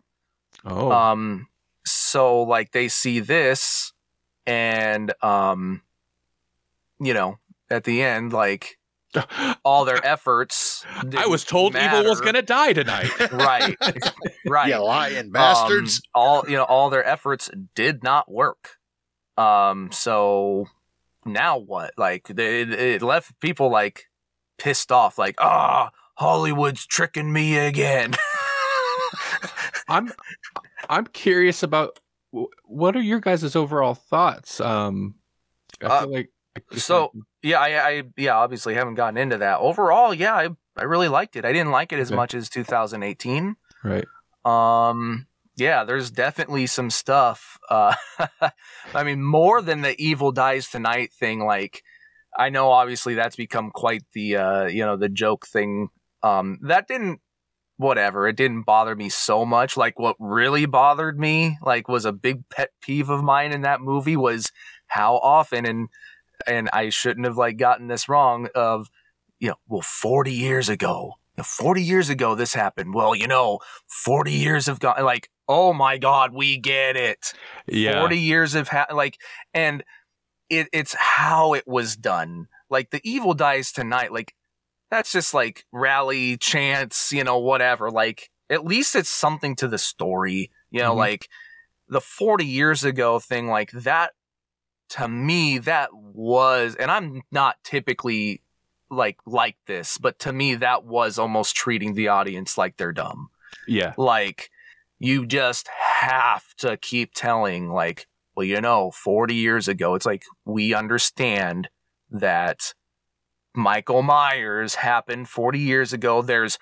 amazing flashback scenes to 1978 you know so like um you know we get it. That's that's tommy doyle. You're showing him you know with his pumpkin and then like it goes off and we see the the other little kid that was there too and you know like yeah this happened 40 years ago you do I- not have to keep telling me uh, so I went and watched it, and I a lot of those things hadn't like uh, I enjoyed it more when I first watched it, and then like and, and I shouldn't have done it right away. Uh, but since it was also streaming on Peacock, I checked it out uh, like very soon after I had Hmm. seen it in the drive-through. Yeah. and I started watching it, and then all those things really started to jump out at me. And even just him him get his introduction the character's introduction the, the older him and his whole speech up there i was like like really? What is that? Why? That's that's and i get it's exposition yeah. but it it it didn't work. And then all the 40 years you're right it just every time. I also I really liked Anthony Michael Hall. Hmm. I thought he did a really good job. I just think what they gave him sometimes like, you know, the the speech or just the way that he you know, had to act in certain spots. I'm like, "Ah, all right. Like I liked his approach to everything. Like even that speech, like he was very good at it. It felt yeah powerful. Not that it felt needed, you know, it just I, I like anyway, I really liked him, but I agree. A lot the of writing the writing of the little, character writing A little was- goofy, yeah. Yeah. And and I think maybe that's what I meant by it felt overlong or like filler because like why did they have why did we have to have so many scenes of people reiterating 40 years and what happened 40 years where in the same movie where they've got characters that are never really explained so if you're coming into it fresh you're going to know all about what happened about uh, 40 years ago but you don't know who these characters are like these new characters Um, Right. Well, I mean, So- even the guys in the bar got tired of the stories. So, right but Yeah. this is one of those movies that I don't know if it's the same for you guys, but I remember, and I, I will remember exactly what I was doing before and when I watched it. Like, Hmm. I just come home from wrestling because it was a PWP night, hmm and you know, needed to unwind for a couple hours anyway, and it was opening night on streaming, so I was like, well, fuck it, I'm gonna watch it.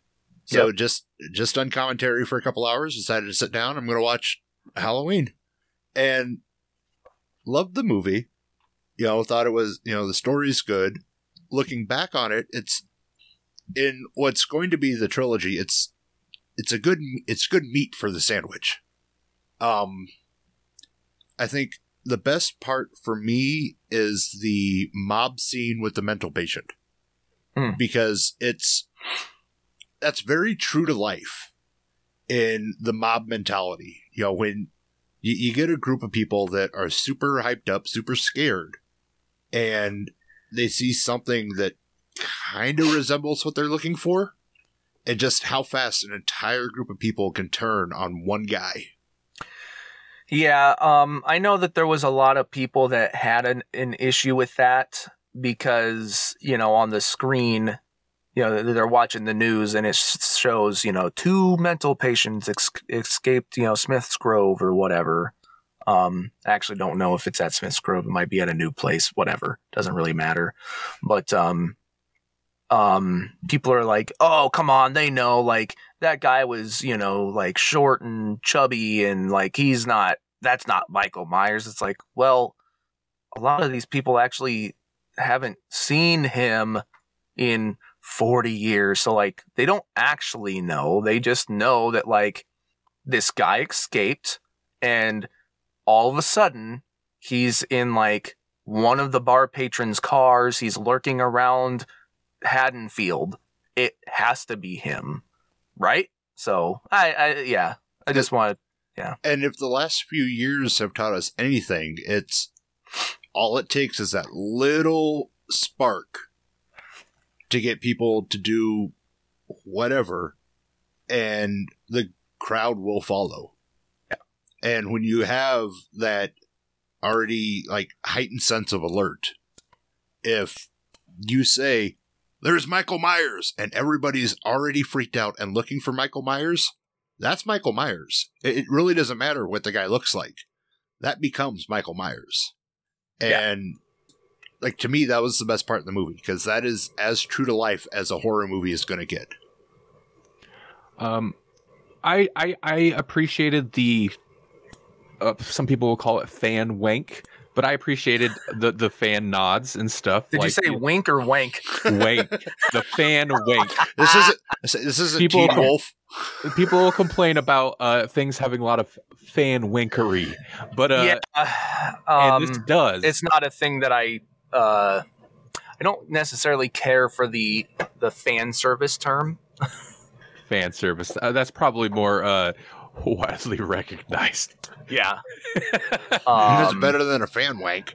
here's the, here's the thing. Um, I think, and this is a whole nother subject in a sense. I don't think fan service is bad. Mhm. Fan wank, on the other hand, that's taking it to another level. and agreed, sometimes it can be crazy, Right. but it Uh, doesn't mean every bit of fan service is oh, it's just the worst. You know, which a lot of people feel that way. Right. Yeah, no, and that's that's kind of my point. I think it's fine here. I think Yeah, it's fine. a- It's maybe it's maybe I guess I I get that like they're celebrating the anniversary so they're hanging out. It's a little weird that the nurse from the first couple movies would hang out with them. I as far as I would know, she wouldn't necessarily know them, but whatever. I'll overlook it. It Sure, got her back. Cool. sure. Uh I mean at this point I guess she's been back as many times as Jamie Lee Curtis. Not almost as many times. Anyway, uh there are several things I do really like about it and it touches on one of the things I really I loved about the first one is that Michael Myers doesn't care about uh uh Oh my god, yeah. Laurie Strode. He Right. doesn't care. Yeah, I that I loved that about this, where it's like he's coming out and like, no, you don't give a shit about you. she's so obsessed about it this and this movie really nails it home where the whole time you know i'm the one to, that's got to kill it kill the evil and the the the officers like i have to kill the evil and but at a certain point they're even like uh, Laurie, it- it, it has nothing to do with you. He's just going home. So Michael just wants to go home. He wouldn't even been at your house if it wasn't for that crazy doctor. Like, yeah, it. I really like that aspect. Yep. It's the anti Halloween 2 little plot turn that Carpenter threw in there because it's a sequel. You got to do something, right? Right. Um, and I was never fa- a fan of that. So I really like to see it just doubly enforced. But also, it goes to what 20 uh, 2018's movie emphasized about Michael Myers. I really liked. He's just kind of a killing machine. Like that scene where he in that in the last movie where he goes down the street through the houses. They do that nice like oneer. Uh, awesome. Yeah. Awesome. And this is this movie's more of that.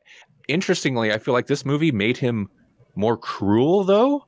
Like the bit where uh the the lady with the little drone, that married couple, which um that's something I really liked about this movie is the weird side characters that have like all this personality on him for whatever reason. Like, cool, okay. But like Michael slowly's just like stabbing the husband while he knows the the woman's there uh, watching. It just it's he seems a little extra mean this movie. That's not a bad thing. It's just interesting. He did just come out of a burning building. That's true. He's mad. The firefighter scene is awesome, Yeah. but it verges on like s- I mean a couple scenes in this verges on he's a super well, he's a super villain, but superhero Michael Myers. Like it's it's it's pretty over the top action in a way. Well, see, Sure. I, I- I've had this long held belief that the the prison for Michael Myers is you bar the doors and windows of his house and lock him in his house because the common you know trend is he, he's going to his house, right. So just lock him in his house and guard the house. You can't keep him in the mental ward. You can't keep him in a prison. Try locking him in his house. Give him I- some food from time to time. Just throw, never mind, that's mean. Throw a stray dog in there. He'll be fine. Give him a Oh goat. no. they even had to reference the dog corpse if, uh, as mentioned in the first movie. I y- you mentioned I think Billy the flashback looking amazing. Yes. I yeah, I mean the content of the flashback was fine. The Loomis thing they did uh, with the the mask, the other actor and Mhm. whatnot, uh, excellent. And they nailed just generally the look and the lighting Yes. of the original Well. Yeah. and they, uh, if I if I heard correctly, they brought in uh, Dean Cundey, who Oh, was nice. the original cinematographer, to. Um, I don't think he did the cinematography. He just overlooked it and kind of like gave his approval, Mhm. you know, or fix Awesome. this or type of thing. So, um, yeah, like you know, I, um, you know, said it earlier on, but I am a huge fan of the Halloween franchise. Eh, I mean, it's my favorite horror franchise. Um, uh, I mean, maybe even like it's up there for like top fandom out of anything for me. Um, and uh, I was watching now. Obviously, some of the scenes, like with the newer actors or whatever, like I knew that wasn't actually old stuff, but like when Loomis came in and the way that it was shot and like whatever, I I actually was like, are there deleted scenes that I didn't Right. know or, or alternate angles? Like I didn't think there was I didn't think they shot anything extra because like they've talked so many times of like you know uh, just over the years of oh is, is there anything else? They're like we didn't have like much money. Like we we shot what we needed and that's it. You didn't just Mhm. shoot things and cut it out later back then. Like so i was like whoa what what what is this? And you know come to find out like no it's they just did a really good job recreating those scenes or you know, that atmosphere and look they they've briefly touched in this set of movies on something that uh Rob Zombie's Halloween touched on as well, and that's he has to have his mask.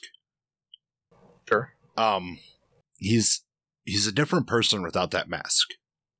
And that's really fascinating to see cuz like you look at other sli- like look at Jason. Mask on, mask off. He's still Jason.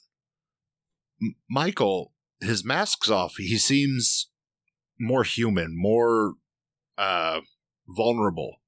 But he puts that mask on. That that's when you get superhuman, super killer Michael Myers. And it, it's it's interesting to see where that's to go. You know, cuz they really hammered home like uh back to the very first one, you know, take the mask off, you know, gouge him in the eyes. The mask has to come off, and that's that's his weakness. Why? Why is that his weakness? Do we want to talk about the end, like what happens with him? Because that's one of like my biggest sticking points. Like even after the first time I watched it, I really liked it. Like that's one of the things that really like I'm I get it because they have a third movie planned, but he should be dead. Like they kind of stepped well into supernatural territory, and I get that like the idea was he's kind of the boogeyman, but I never got at least from the first one that he was actually supernatural. It's, Uh, it- here's here's why he is. Um. Dun dun dun. Um, So okay, watch watch at at the beginning of the first one, uh, 2018. He like they bring that mask out. Like he's he's on the checkered board um you know mental place whatever. They start like they walk up like there's nothing going on. And like then they bring the mask out. And then all of a sudden like the dogs start barking. The other patients start going crazy. The the birds start flying around. Like unnatural things just start happening okay. Damn podcasters.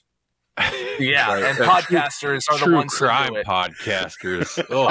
Um um to me and I, I i mean i don't really know what else it would be like that that's the indication because it's always been is he supernatural is he just a guy is you know like Mm. they really show like something is up he's not just human I, well, this one for sure because I could get like a mob style beating and and surviving. Okay, sure. He gets stabbed in the neck, like the back of the neck, in the Sure. spine. He should be done. So I'm not. If they're that's fine, but it's it's that's a slight minus for me because I'm not.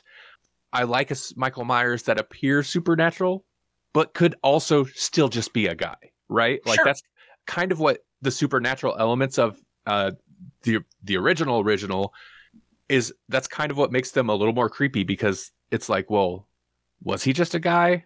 sure And in this one, it's like, no, no, he's he's he's a super villain. He's a he's a monster. Like, Yeah.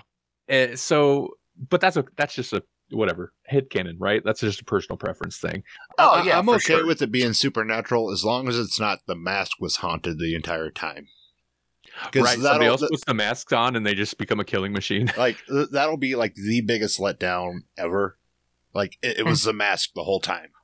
Did the doctor? The doctor put his mask on, didn't he? In the in t- the 2018 one. Yeah. I mean, but the doctor seemed unhinged to begin with. So, Right. or not to begin with, but before that. well like yeah in that yeah. turn, it I didn't get the impression that the mask made him unhinged.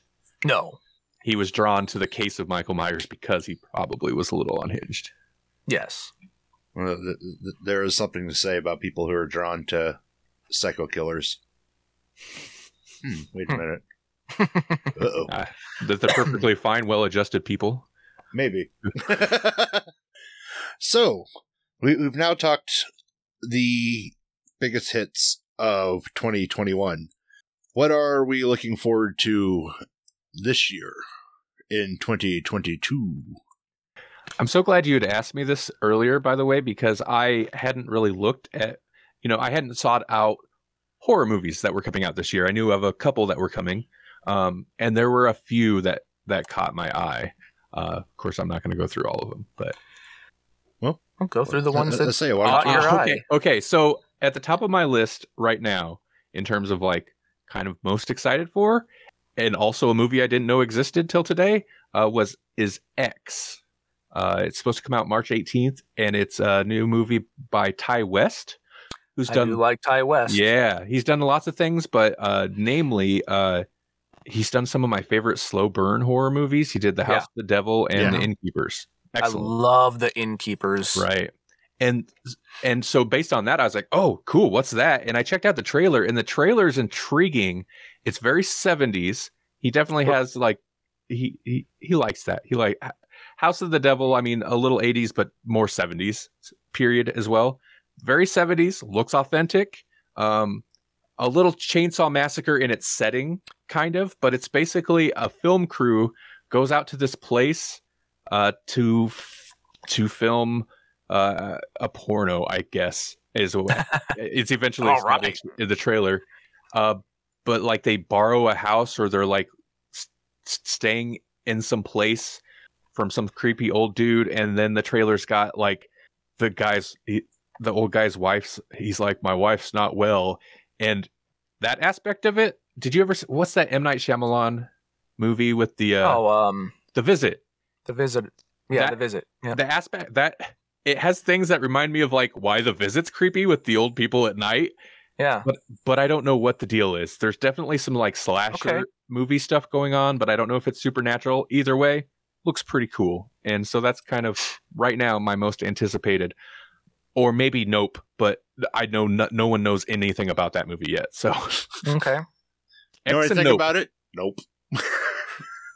nope's the new jordan peele one that'll be out in july and all we've got of that is the poster which is a cloud with i don't know balloons or something hanging from it Yeah, it's like a kite. Yeah. Yeah, yeah. yeah, I don't know. Um, those are kind of your. Those are those ones? are those are my Okay. pick for the two that I'm most kind of excited for. Robert All right. Eggers, who did The Witch and the Lighthouse, I was. has Yep. okay. Well, then I'll stop. Uh, no, I, I mean. Uh, Oh, I- I don't want to take somebody else's pick, is what I'm saying. If that was oh, it don't matter. Picks are picks. Um, but no, I, I'm a big fan of of Robert Eggers. Yeah. Um, I think he's a, a really cool, you know, new old style sensibilities type of director that I've been trying to tell Paul. It's like on and on, like him and um he's just like fucking just leave me alone. Um him and uh uh is it Ari Aster? Yeah. um, who did Hereditary and Yes. Midsommar. Those are two people I I just I love their styles and um um you know like I said earlier I don't watch trailers like unless it's something like just I know nothing about um but to me it's like okay so um Viking revenge film from Robert Eggers I'm sold yeah, The Northman. I wasn't sure. The. Northman It was listed as horror, but like, and also knowing his other movies, like it's gonna feel like a horror movie. But nothing in the trailer sold horror specifically to me. okay other than maybe the style. But Sure. I, I, yeah, so it wasn't higher, but it is a movie I'm also excited for. Okay. Um, another one, just because I'm a sucker for it, is uh, um, you know, for slasher films, I should say, is is Texas Chainsaw Massacre. Yes. Um, now again, haven't watched the trailer, but it's now it's not directed by, but it is produced by uh, Fede Ap- Alvarez, Right. who did the remake of um, remake sequel, whatever you want to call it, Evil Dead. Mhm. he did uh, the first Don't Breathe, and um, again, I just stylistically, I like Mhm. what the guy has to offer, and um, you know, it's uh, vis- visually and whatever. He's um, I don't know, a very like uh, horror guy. Right. you know, I right. don't know, like, and I think Texas Chainsaw Massacre needs that. Mhm. Um, so that was one. I'm kind of just scrolling through the list. I mean, there's all kinds of stuff that I'm interested in, but I'm cautiously optimistic for Texas Chainsaw Massacre. um, you know, for me, I typically just go in saying like, you know what? Yeah, uh, like I'm here to enjoy this. Right. Oh, right. Doesn't yeah. always mean that it's going to happen, but um, I, I typically am just me personally. I'm not of the mindset of like, well, I don't know about this. This could suck. I like Jesse. Like I don't know, but is it gonna suck? Right. Right. Uh, uh, Well, for those I mean- that don't know, mutual friend uh, Jesse. Uh, he uh, or or That- you know, yeah, his Justice League. well, that was the Justice League thing, It's, it's gonna, gonna suck. suck. I want it to suck. So, right? Uh, well, no, in this, like, this is a case where, like, Texas Chainsaw Massacre is a, cl- the original is classic. It's so good. And of course I want this to be good, but it and it's not one where I'm go- going into it like, oh, it's going to suck, but it's one where Sure. it's it's more cautiously optimistic because I don't want to get hyped for it and then be disappointed. I I'll- get it I'll, keep, I'll keep it level and at most pleasantly surprised, or at No, least for sure. Yeah, I get it. surprised. um you know the the entire series is so wishy washy and Right. weird and right? you know like every film is like like if if we're talking like the original canon or you know without before remakes and stuff like part 2 is a sequel to the original part 3 is a sequel to the original part 4 is a sequel to the original like they all ignore every other movie except the original You you know, I like part two, right? it's my could- favorite Oh, is it weird? Yeah. Okay. Oh, I'd say my second favorite, but uh, it's it's good though. Like it's super Yeah. entertaining. yeah it's But evil guess- dead dude I get, yeah, right, right. But I get, I guess, you know, you did something different when all the sequels are like, we're just gonna ignore that one. yes. No, no, no. You're, you're right. You're right. Um, you know, I love the remake a lot. Um, I think it's a solid movie and whatever. Um, but whatever. Anyway, it, it- we we We're can in the break weeds down again. the whole yeah, the Texas Chainsaw. I, I'm I more so try and look at who's the team that's making it. right, right. And to me, up front, team making it, it has a, a, a- a good chance. Cool. Um, yeah, yeah. So, um, and I suppose one other one, uh, again, because I'm just a sucker for this stuff, um, is a movie called Dark Harvest. Um, I love films that are centered around the holiday of Halloween. oh, okay. um, right, right. And uh, this is set in 1963. Um, and uh, it's based off of a horror novel. I don't read books, so I wouldn't know anything about that. um, but uh, David Slade, uh, who directed Hard Candy and 30 Days of Night, and he worked on the Hannibal series, like, it's just, you know, he's not like a, a super known name guy, but like, all of his stuff is pretty solid. Right. So, uh, And he definitely seems like a genre fan. yeah, yeah. Um, but yeah, it says that it is um, every fall, teen boys in a small Midwestern town participate in a hunt to catch Sawtooth Jack. so it Mm. just seems like some cool like Halloween urban legend, and I just you know I I love seeing uh, movies based around the holiday, and up until like the last couple years, you never really got much of that. Now everybody's like, hey Trick or Treat did well. Let's make Halloween centered movies. You know. So anyway, that's that's my little list. I have a fun little list. and I'm going to start with the one that, assuming everything stays on track, is probably going, well, it already is the most polarizing one coming out. And that's The Munsters. Oh my god, I can't believe I didn't say the Munsters. Here here I go trying to just be like, let me finish things up and not ramble on about things too long. Of course Halloween uh, ends is is up there, but yeah, Oh, the right. Munsters. Yeah. yeah, and that's assuming everything stays on track. We have Rob Zombie's The Munsters. Yes. Rob Zombie's take on the classic TV show The Munsters. You've heard me say it on many episodes before. It's in good hands. Shut up, watch the movie. I mean, that's the thing. He's clearly a super fan. Yeah, Yes. right? Like he's clearly a super fan. I can see why people mu- are potentially upset or worried because I, I can see it too. he Rob Zombie can't help but Rob Zombie things, right? Like that's it's he's got a very distinctive thing he Right. likes to do, Yeah. and it is a little. I could see it being worrisome thinking about the Munsters. Be like, oh, are they all Is he going gonna make them, you know, super white trash, throwing curse words around all the time, right. blah blah blah. Like I- no, I I get that. right? and look, I don't know any more about the movie than anyone else. Um, and I could be wrong. My thought is he's not going to do that. Right. I would say, Um, l- like, you know, it's been mentioned a couple times on previous episodes. Universal is very protective of this IP. I, I- don't think they're You know- going to. I mean, they're going to give him gets- some creative leeway, but they're going to rein it in a little bit. I know that gets thrown around a lot about how protective they are. You can also go back and look at their track record of all the other movies and stuff that they've put out. Well, I didn't say they couldn't put out crap. I just. I'm Just just saying, saying- it's it, it, should at least steer away from the. They're not going to be. It, it- it's not going to be white trash Munsters. it's not going to be the Oh, Munsters right. meet the trailer park. right um you know and it's I, I like uh, you know just like randy said like i get it you know um he's he's a super fan of halloween and he did it to that too i personally didn't mind it in that um I feel like that's that's a good one where it fits.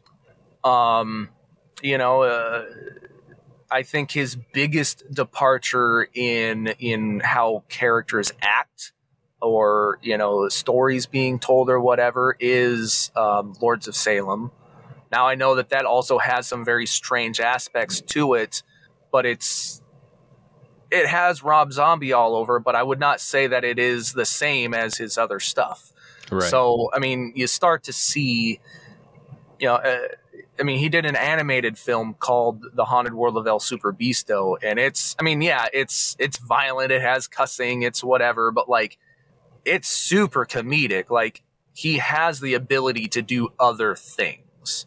right. Um, and just you know by pictures alone of costume, uh, set design, uh, the way the actors look, like to me, you know, unless you just want to downright nitpick every little thing, you know, about you know a guy's facial structure versus you know someone else's, like man, like it looks like it's ripped straight out of you know that original stuff to me you know? Uh, again yes there's going to be little differences but i think it everything feels at least picture wise where it needs to be to me So, and the other one I'm super excited to see is uh, Salem's Lot.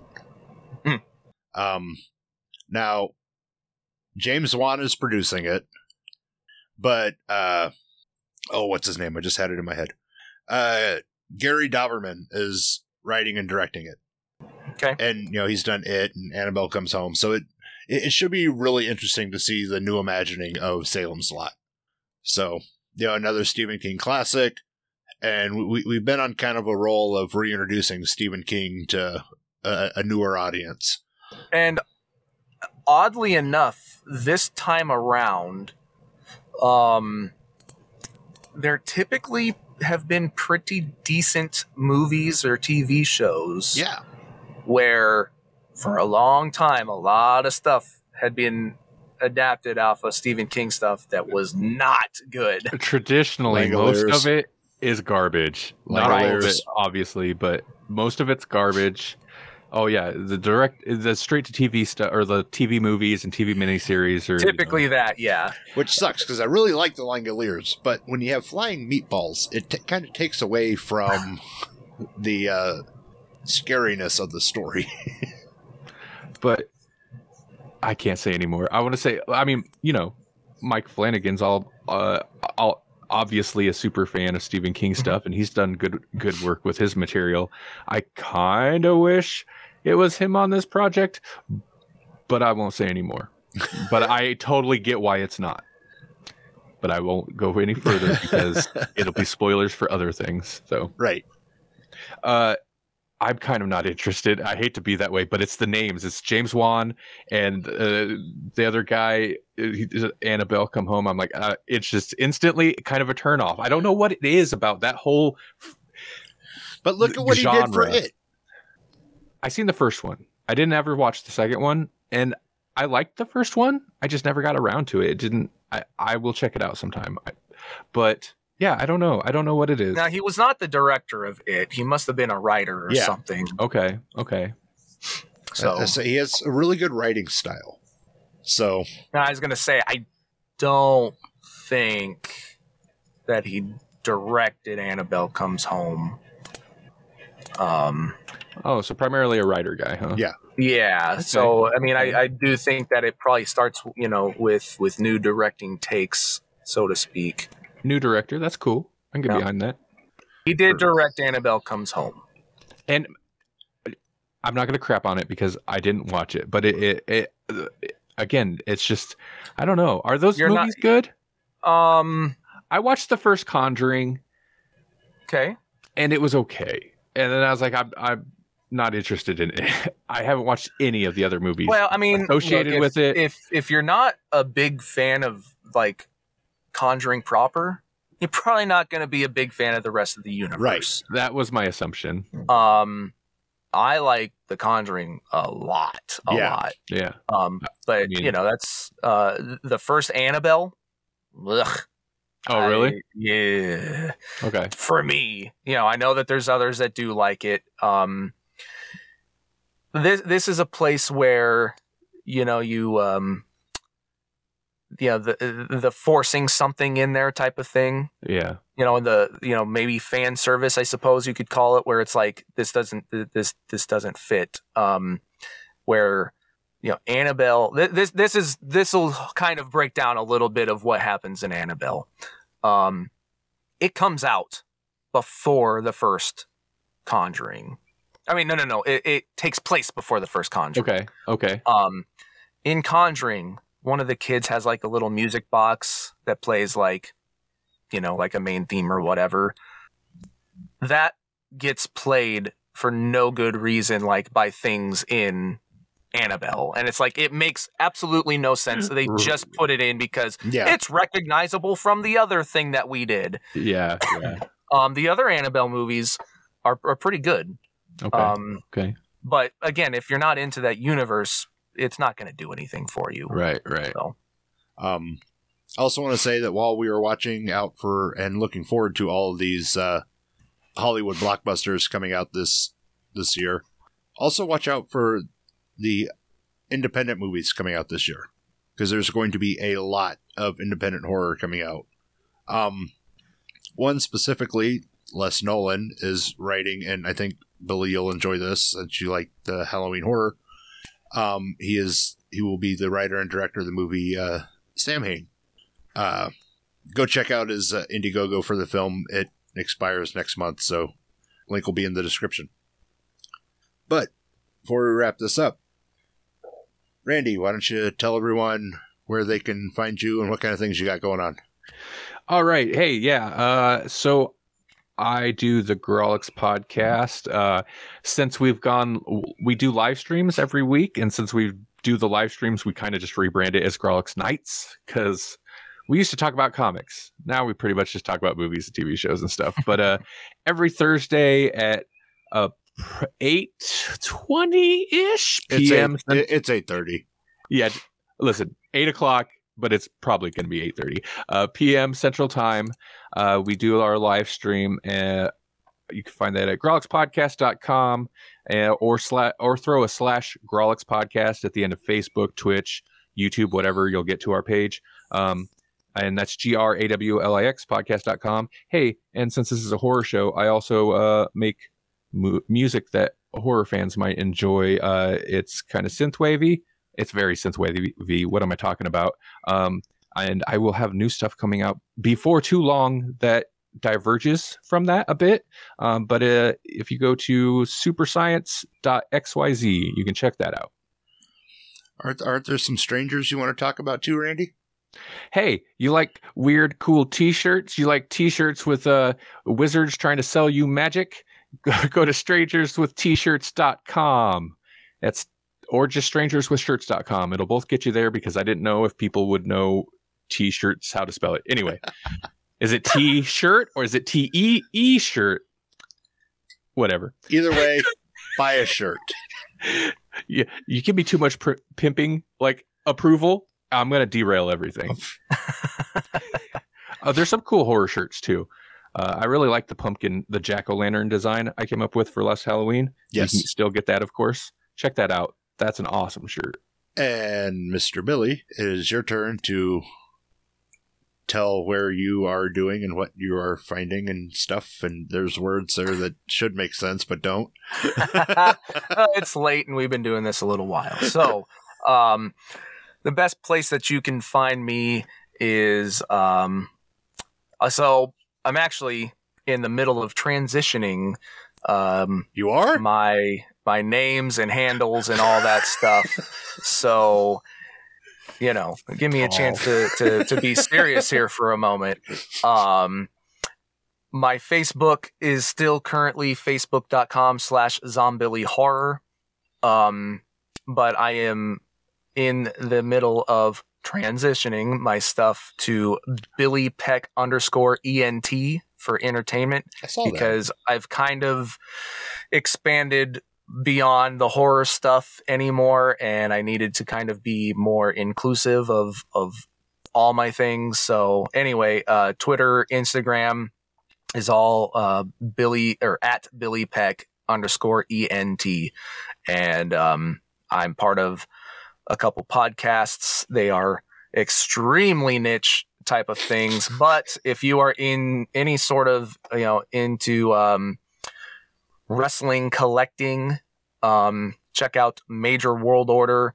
And if you happen to enjoy the um, the old and not always known, but you might kind of remember um, children's TV show Zoobly Zoo, check out the Zoobly Zoo podcast featuring your host from Moose's Monster Mash, Paul, and Lookout Bear himself, Michael B. Moy- Moynihan, where we get into Zoobly Zoo one episode at a time. We talk about each episode, and he pulls out his old scripts, and um, it's pretty pretty dang cool. If you are a fan, it is a behind the scenes, almost documentary style show talking about Zoobly Zoo.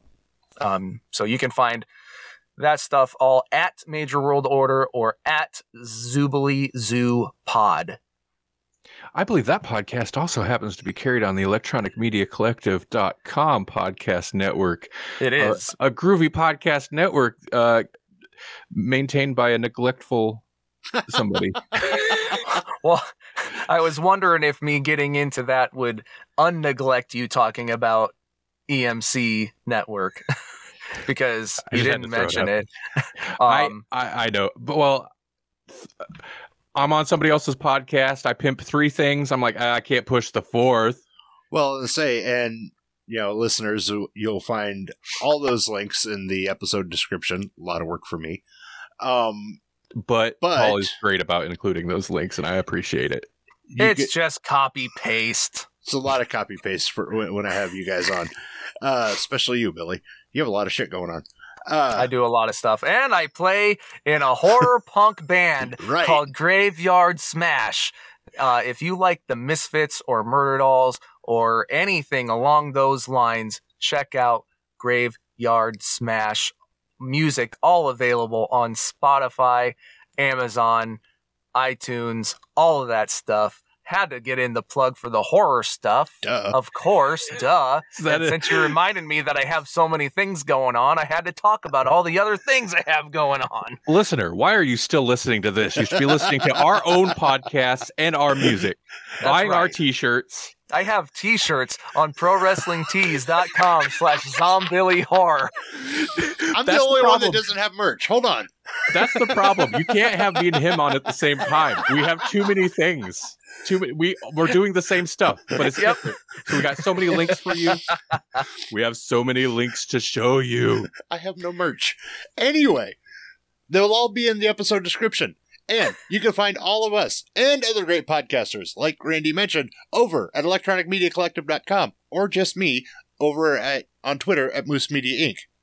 Guys, this has been fun. It has been a blast. We'll have to do this again sometime. Later. Hey, I agree. Yeah, you're right. I've I've had a great time. I've no, me too. I, I had you. a lot of fun, and you know, it's it's a little sad that we had to kind of narrow it down to just movies because obviously we talked about a lot of stuff. But hey, Chucky kicks ass. That's all I gotta say. Oh man, how did I forget? Chucky's so good. Say I that love there's so it. many other things outside of just the movies that came out last year. Chucky's so good. Yeah. Maybe in a few months we'll uh, schedule a uh, series of 2021 that we can uh, touch base on. I would not be able to do it because I didn't watch a whole lot. But you want me to talk a whole lot about Chucky, I can do it.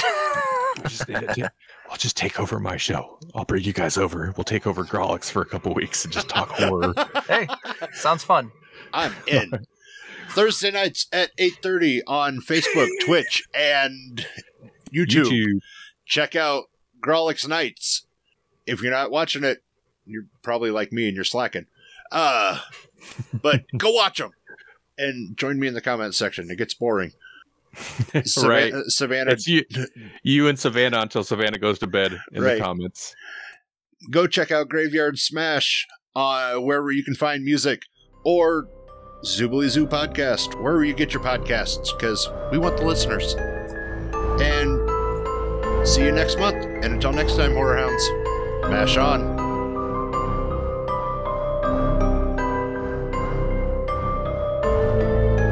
This has been Moose's Monster Mash. Come back for more chills and thrills if you dare.